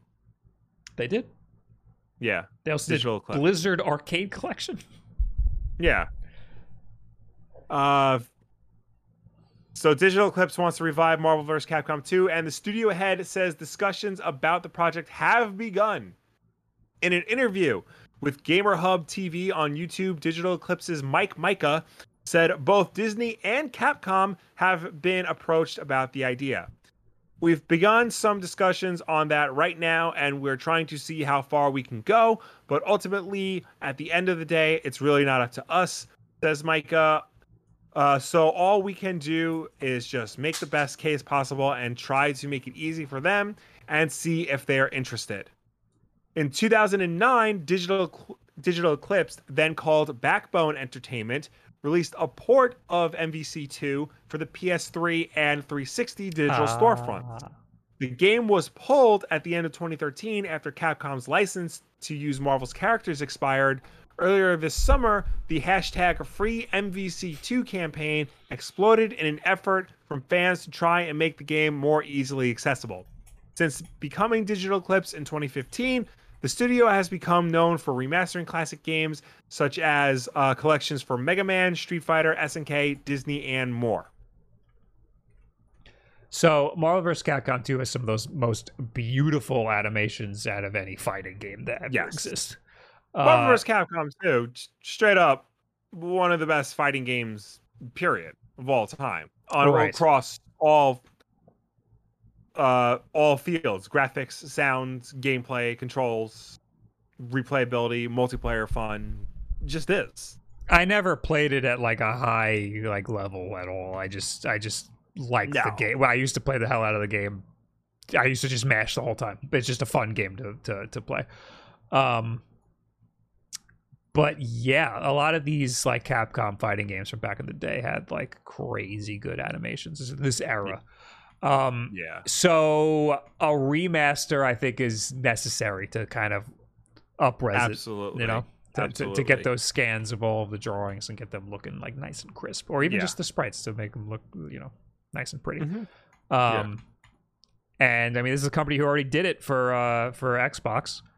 Th- Yeah. this this company also did aladdin and the lion king. Yes uh and we have an article about that next we do yes Uh, so this seems like it would be relatively easy to do. I mean, the, porting Marvel vs. Capcom 2 or remastering it. I'm sorry, yeah depending I mean, on how this much would work probably they really to- want to do. I remember when they want when they were gonna do, uh, they were gonna port it to the 360 and the PS3 because this was a few years after Super Street Fighter 2 Turbo HD Remix, where Mm, they basically they completely redid the art style in it. Um, and they said the reason why they didn't completely redo the art style in Marvel vs. Capcom 2 was because the amount of animation they would have to do is too much. So they found a way to properly upscale all the sprites and have it animate fluidly and perfectly, uh, rather than having to redo everything. Mhm. So it probably would be uh, like a port or an upconvert or something like that. It wouldn't be a full remake or anything, right, but I'm right, sure right. it'll look great. Yeah. Um, they also have to. I mean, it's also got one of the best soundtracks of all time. So maybe they'll do some audio stuff too. Yeah. Um, so yeah, uh, I have high high hopes for something like this, uh, and I will Mm-hmm. definitely play it when it comes out. I'm excited for something like this. Yeah. Um, here's a frame from it that's very questionable.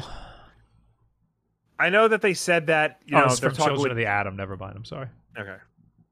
Well, it's part of that it's part of that series. Didn't they do what's that company? One Up Arcade? Yes. Well, they They they just they, didn't do Marvel vs. Capcom 2. I don't think. No, they did I think they did the first one. Or they did X-Men vs Street Fighter.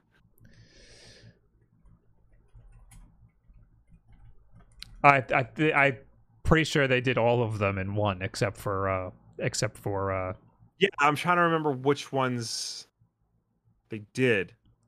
Marvel vs. Capcom Arcade. Yeah.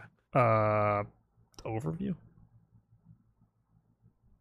So I mean, if they can get, if if you know, Arcade One Up get can get access to do those games, then surely Digital Eclipse, who's Yeah. done the game before, Uh, So, yeah. so, so we got Marvel vs. Capcom Clash of Heroes, Marvel Superheroes War of the Gems, Marvel Superheroes versus Street Fighter, Marvel Superheroes period, and X Men Yeah. versus Street Fighter. yeah, So yeah, all basically all of them except for uh, Marvel Except the one you actually Capcom want. 2. Yeah, Yeah. the most important one. Yeah.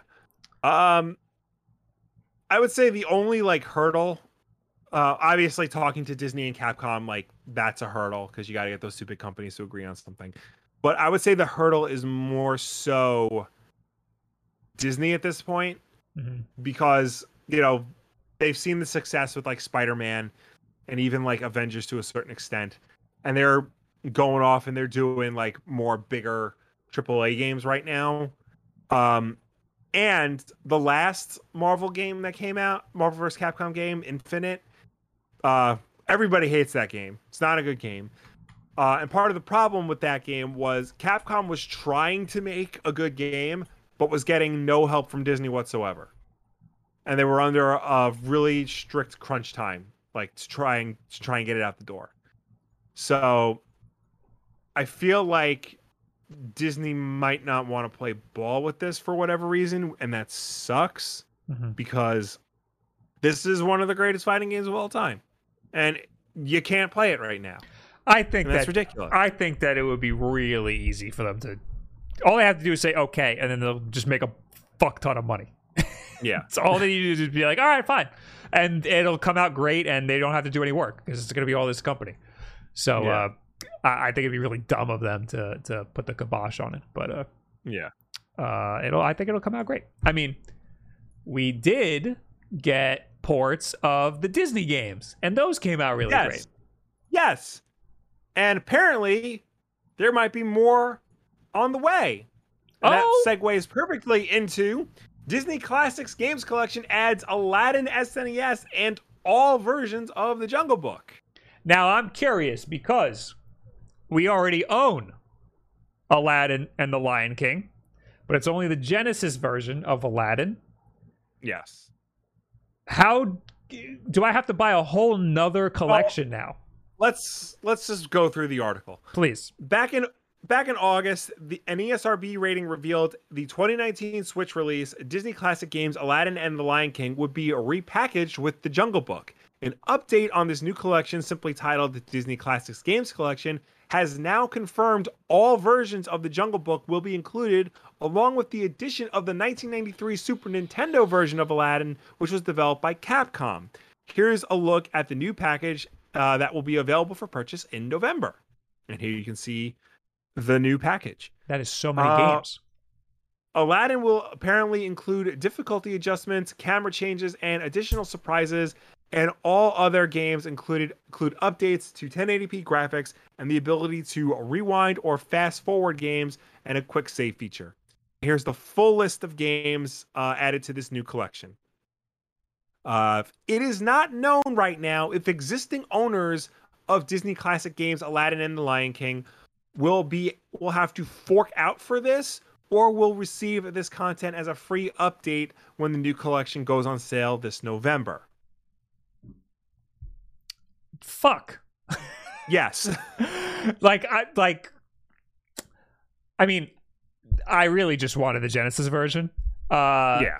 but I would like to also play the SNES version. I'd like to have that, you know. Yeah. it Uh, would be nice to have especially in this day and age. There's no reason not to have the other version. I already have half of this collection.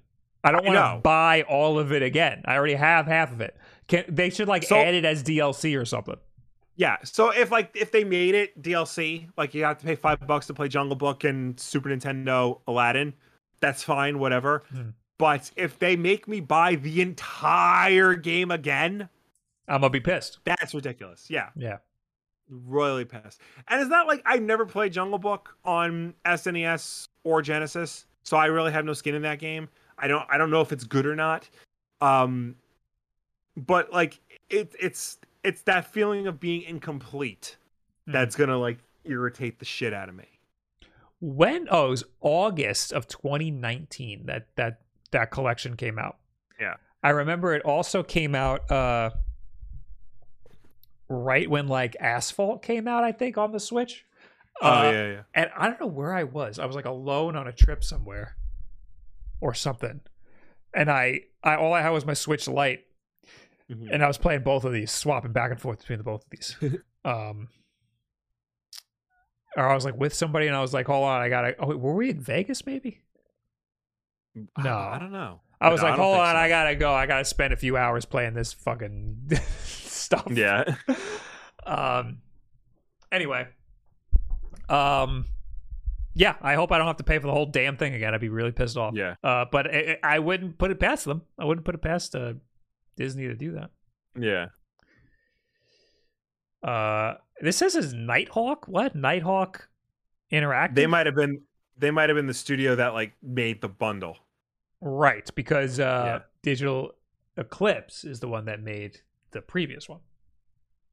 Uh hang on a second. Let me look this up. Oh wait, you click on it, and then it goes to Nighthawk Interactive. If you go to Digital Extreme website, it has it here, and then you click on it, and it goes right to here.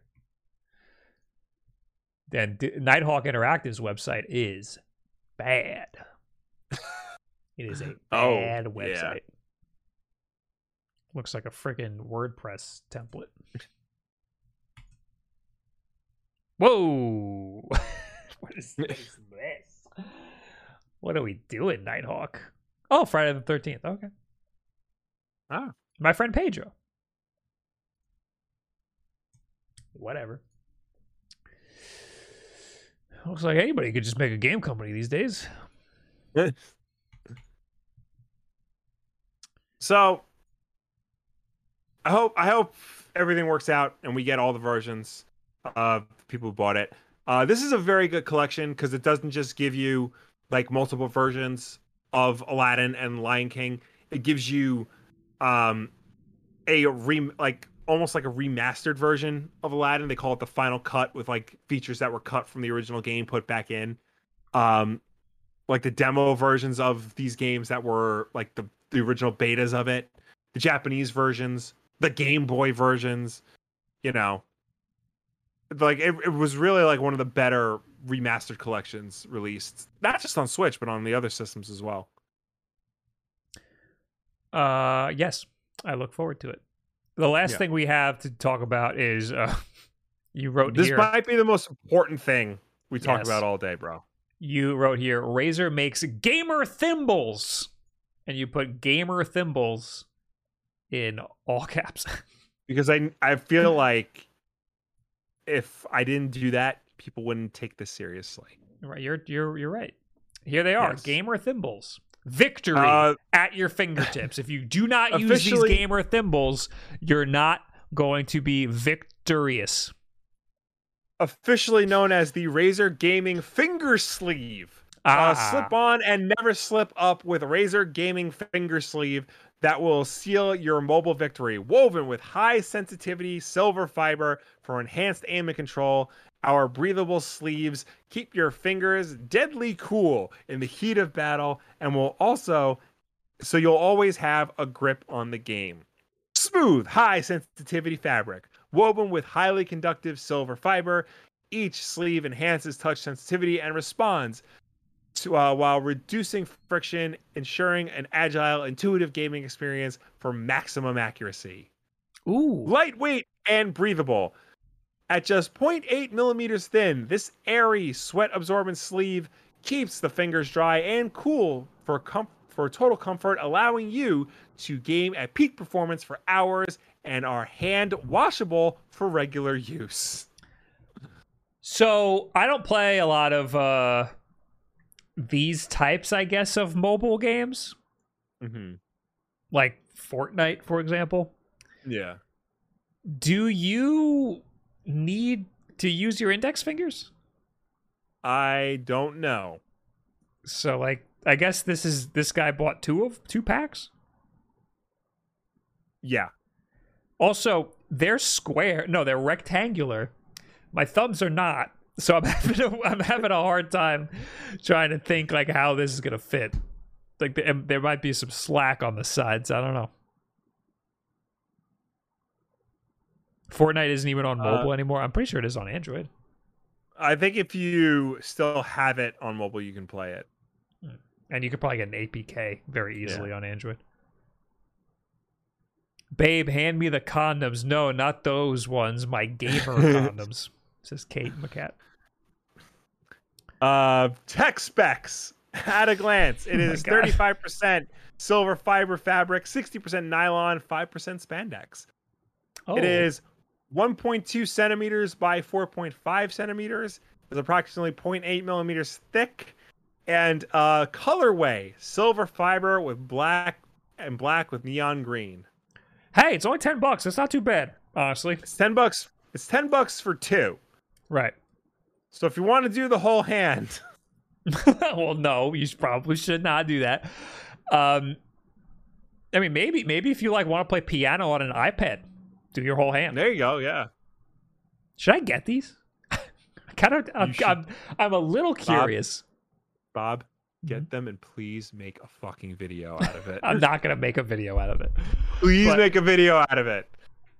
All right, maybe a Clips channel video. Um, are they on Amazon? I don't want to buy them from friggin' Razer. Uh, I'm I am pretty curious, and uh, it's ten dollars is worth the curiosity in my- in my book. I mean, again, you should go all out and do the whole hand, but what do I know? Thirty for seven. What? what? That's not the. That's not how you say that. Oh, it's a different company. These aren't Razer, dude. This is a different company. The Razer ones. They look exactly the same though. You're not elite unless you get Razer. There are a lot of versions of this, though. Look at these. That's crazy. Very interesting. Yeah. All right. Well, anyway, uh, that's it. That's all we got for the day. Uh, but Good show. Good show. it was a very good show. We also have this little thing to do.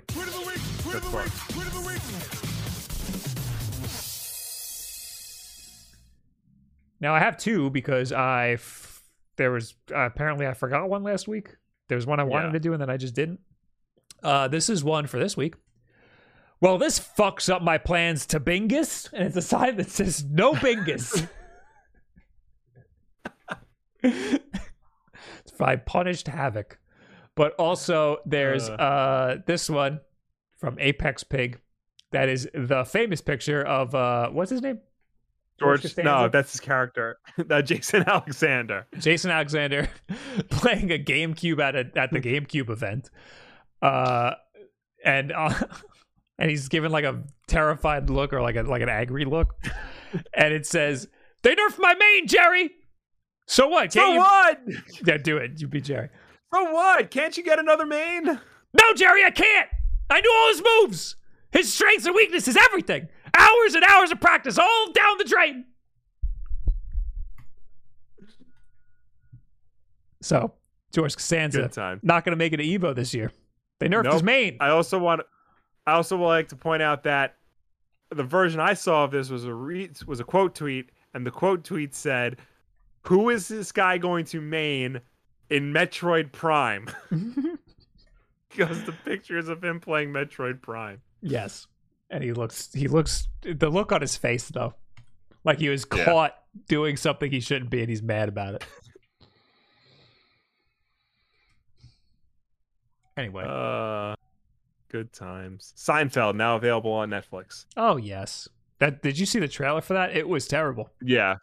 Oh yeah. Anyway, guys, uh now we'll talk to you people. Yes. If you love to comment on last week's Wolf Den podcast over on the YouTube channel, youtube.com slash Wolf Den podcast, this is the part of the show where we will finally answer you. And of course, everybody watching at home, please start leaving your questions and comments because we will get to them when we are done with everybody else. Last week on the YouTube comments, we got Sketched in Ink who says, "I just see the trailer for No to- I just seen the trailer for No Time to Die. What are the Bond movies I need to see? What are the good ones to watch?" And while Will answers this, I'm taking a break. So if you want, if you just need Bond movies to watch in preparation for No Time to Die, then you only need to watch the four previous Daniel Craig films: Casino Royale, Quantum of Solace, uh, Skyfall, and Spectre. Um, if you want to watch any of the others, um, keep in mind there's like 20 of them. Maybe half of them are good, and I'd say about 80% of them um, are very dated. Very dated. Um, so I would just say, you know, take it easy. Just watch the Daniel Craig James Bond films and note that uh, Casino Royale and Skyfall are the good ones, and Quantum Solace and Spectre are the not so good ones. So there's that. Hopefully, No Time to Die is a good one.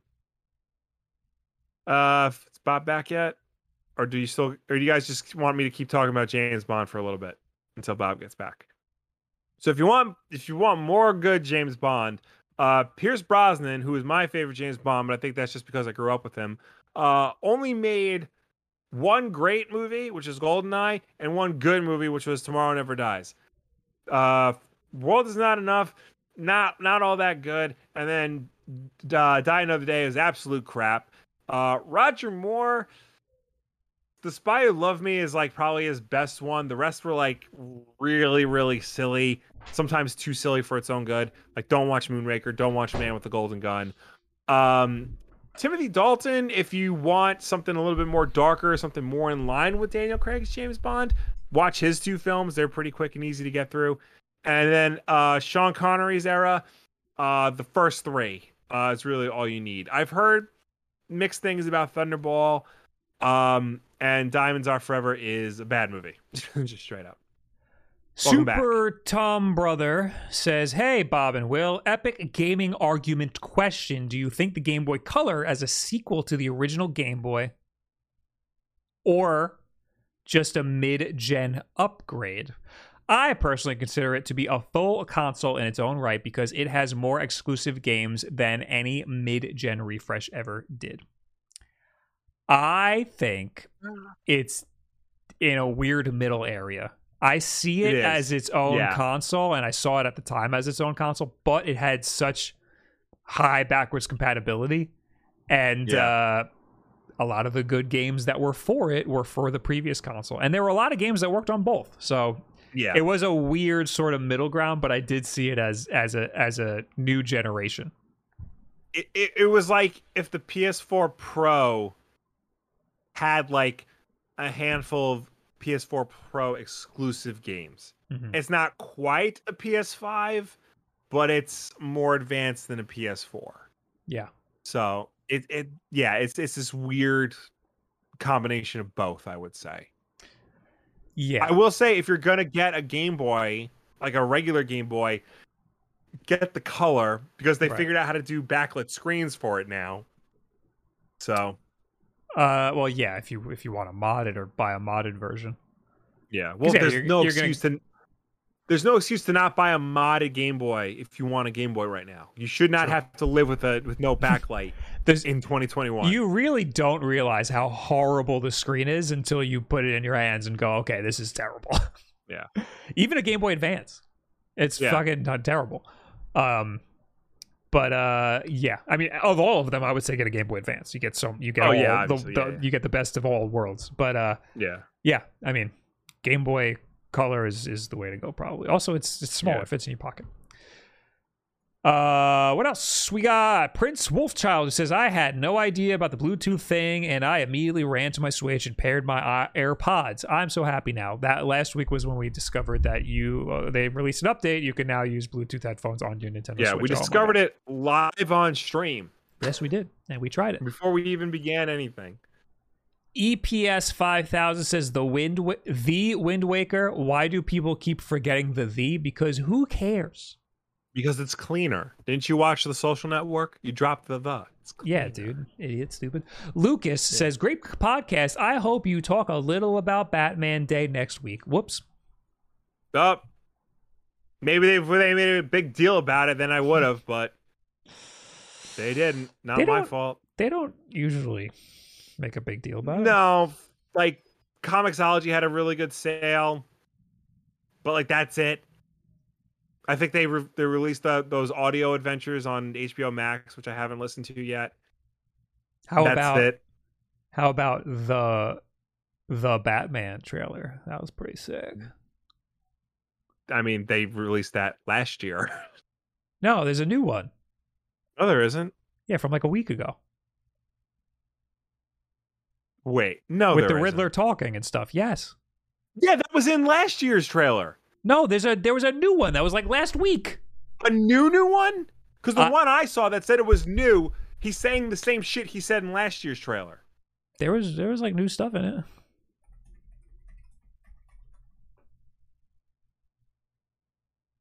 There was a tweet from the director Matt Reeves who said like there's gonna he's gonna show off more stuff at uh, DC fandom, and that was it.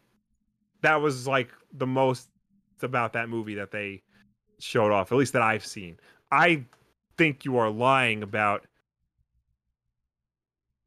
this new because I I've been seeing a lot of people like a lot of things on YouTube saying like the Batman new trailer, and it's just clips from the first trailer. Uh, it's a lot of the same stuff. Yeah. No, there's new clips. There's new clips. like It what? was September 18th. There's new stuff. I'm afraid to play it because I now I'm now I'm friggin' scarred for from the WWE. Yeah. I'll, I'll put the link in the chat though to the YouTube. Yeah, put the link in the chat.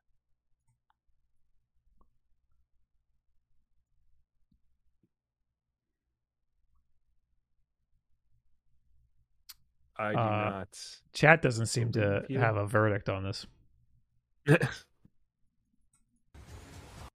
I can't play it. I don't want to play it. Anyway, anybody else talk from? No, we're done with last week. yeah, we're done with last week's Wolfden podcast, whatever it is. Uh, so while you watch that, um, Okay.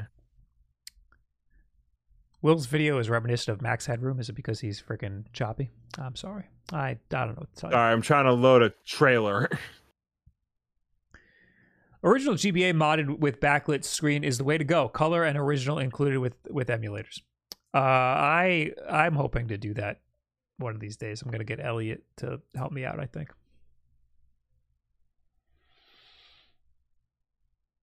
Uh, I'll see the movie when I see the movie. I'm so over the endless trailers. I don't blame you. I mean, it's not coming out till next year anyway. My memory isn't good enough to remember if it's the same as that long ago. Yeah, it's true. yeah, this is just clips from the first trailer.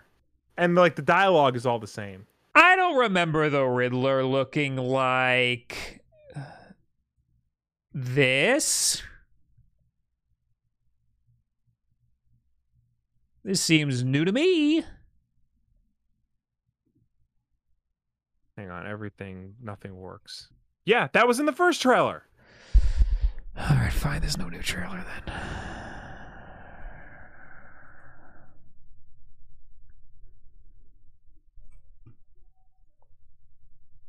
Hey, A Webs, thanks for the six months, my guy. I appreciate you.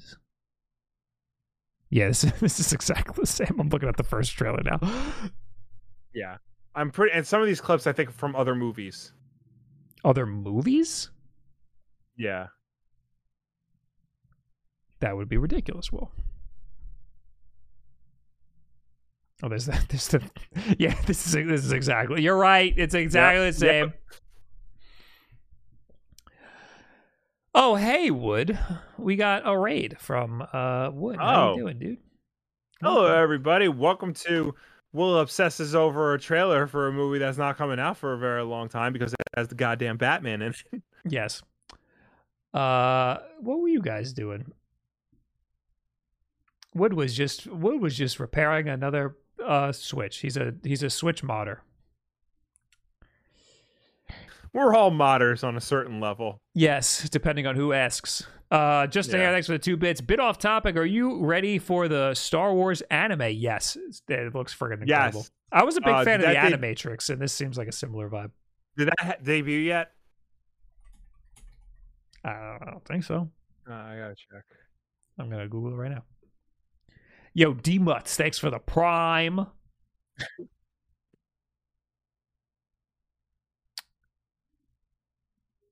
uh, what the hell is this? My objective is, is to conceptualize creative ideas for different movies into a trailer form. I combine clips from existing productions using programs like Adobe Premiere and Final Cut. Wait, this is the guy. This is what I thought was the new trailer. I think I think so. Because I'm I'm was reading the comments of it, and a lot of people were saying like, "That's a line from Arkham Knight." Fuck! I got had. I saw it on Twitter. You, Alright, this you was a gotta month be ago. careful because Oh, is this the same like, guy? This This happens same guy. all. This happens all the goddamn time. Like we we'll get one trailer and then nothing for like very long, and then you'll start to see like YouTube pop up with like new trailer for whatever, and like they're very well done. So it's hard to tell the difference between like this and like like like a professional one, and then like this amateur one. God damn it. It was all over Twitter. I was like, oh, wow. Yeah. And then somebody shared it to me. It was like, new Batman trailer. I was like, oh, my God. Anyway, Like, Link, thank you for wait the a Prime month, subscription. Wait a month and then search for Spider-Man No Way Home new trailers. Mhm. Trust me. Uh, there's a Gizmodo article about Star Wars Visions. Yeah, I want to check that out. I told my wife about it, and I'm like, it might be able, might be able to get you into anime. Then you can actually talk to my friends. uh, is it, is it out yet? Or is any of them out yet? I don't oh, know. They're just released- streaming nine episodes in their entirety on Disney Plus on September 22nd. Tomorrow. Tomorrow we can watch All right. all nine episodes of Star Wars Visions. Apparently, they announced that Shang Chi is going to be available for streaming November 12th on Disney Plus. So I I that will, is when I will see Shang Chi. yes. I uh, yeah I haven't uh, I, I haven't seen that obviously. Yeah. Khalil Jama, thank you for the Prime subscription. I appreciate it. What was Wood doing? Did anybody say that? What he was doing on his Twitch? Uh, I think they said he was just trolling you. oh, good. Sounds about right. Sounds. What People else are saying you know? Oreos. Yo, I don't. I'm Oh, going to was he opening Oreo packs like it was Pokemon cards? Because I saw he tweeted that there's rare Oreos. There's like Pokemon Oreos and there's rare like prints on them. Oh, jeez. Making money. All right, dude. Swoopy right. girl, thank you for the six months. I appreciate it. Wood, do you have a cloud couch? Get a cloud couch and then let me know how it is. Did he find the one Did he thousand dollar find Mew? the thousand dollar Mew? WATA is already grading uh Oreos Oh, right now shoot me! and and, shoot me. and inflating the the collector Oreo market. I'll buy it with People my are new Oreo selling- money. People are selling the the Pokemon Oreos on eBay for a stupid amount of money. Yeah, that's the the Mew is the rare one. Did you actually Yeah. get it? I'm looking at your Twitter now. Oh wait, hold on. He's opening it with uh with Kim. Do Oreos biodegrade? No, Ghostosaurus. They just go stale. You can't kill an Oreo. Uh, chat. Anyone else playing along at home, searching through your own boxes? All right, clip the good part, Wood. Come on. All right. I know you're excited here. We got things Come on, to do. second pack magic. Yeah. Oh, well, I actually like to go What to bed gonna at do when you find your decent Mew? hour. Oh my god! Oh my god! Second pack! Oh my god! Oh my god! Oh my Kim god! is not impressed oh at my god! Oh my god, he put it in a friggin' seal, dude. He put it in like a God. friggin' Literally case. Shaking. Oh my god! Immediately became sweaty. Why? Oh my god, chat! A thousand dollars right here. Oh my god! I can't believe it. Jeez. Wood, I got hear me out. excited. I almost Hear me out, Wood. Hear me out. Let me eat it. Hear me out. If you listen, if you want to capture the magic of a great video, let me eat it. Send it to me. I will eat it. yeah. You will get. You can. You can have all the views, please. For a hundred gifted, I'm tempted. I'm very. I'm very tempted. Don't I'm very play with him tempted like to that. give you a hundred gifted don't play with him like to that. let to let me eat it. That's five hundred dollars. No, never. That's like the price of it. That's like how much it costs, dude. I'm not doing that. Anyway, Uh, Uh, we got uh Rick, MSGT. MSGT. Best and cheapest thing you can do to play GBA is make a Game Boy macro out of a DS or DS Lite. I made a few form factor and quality is great. Cheer, cheer, cheer. Um, Uh, have I'm- you seen those? The Game Boy macros? yes. Uh, yeah, those I'm, are cool. I'm interested in those. I, I, I'm Well, not gonna know- say it's the it's the cheapest or even the best. I'm gonna be uh, I'm gonna be Yeah. real with you. Um, I mean it's really cool. It's really really cool. Yeah. Oh wait, I they, think the they have a freaking. Uh, is this uh one of the uh the the metal ones? That's pretty cool. Is this from uh, that company that made my Joy Cons? It's pretty Oh, I don't know. I know people just take DSs and snap the top screen off. Yeah, yeah, that's what I'm thinking of. But yeah, apparently they have. the problem uh, is though ones. they don't they don't play Game Boy and Game Boy Color games, just GBA Ooh. I, because the DS doesn't play anything other than GBA. one of the best, I think, is still the Pocket Go, the original Pocket Go, because it's uh, Mm. it's the size of a of a Game Boy Micro, and it, you could put a bunch of emulators on it. It's freaking awesome. Yeah. And, and Game Boy Advance emulation is really easy to do. Also, I mean, it's free to just get uh freaking uh what do you call this? Visual Boy. Oh, God, I hate Windows. I hate Windows. I like jiggled the screen and it, it friggin' took out all my friggin' Yeah. things. Oh my god. Anybody know how to get all my windows back up quickly? All right, I'm done. I'm done. We're done with this podcast. I'm done. Okay. Thanks for hanging out, everybody. Thank you for tuning in. Thank you for watching us. Thank you for chatting with us. As always, the Wolf Den podcast is every single Tuesday night at 8 p.m. Eastern, right here on twitch.tv slash Wolfden. If you can't make the show for any reason at all, we always put it up as an archive version over on our YouTube channel, youtube.com slash Wolfden podcast. So go and check us out over there so you can watch us on demand whenever you want. If you rather listen to us rather than watch us, you can do that as well. We're also an audio podcast on anchor.fm slash wolfden podcast, your preferred podcast service of choice. As of right now, the audio version is the only way to listen to the lost episode, episode 45, where we dare take on Vince McMahon and his giant ass corporation of weird, sweaty dudes. No matter where you get this show from, though, please be sure to subscribe, rate, and review us because that helps us with placement on all of those respective platforms. Boys. You can also like us on Anchor, apparently. That's Yes. a thing. If you listen to us on Anchor specifically, you can give a you can slap us a like.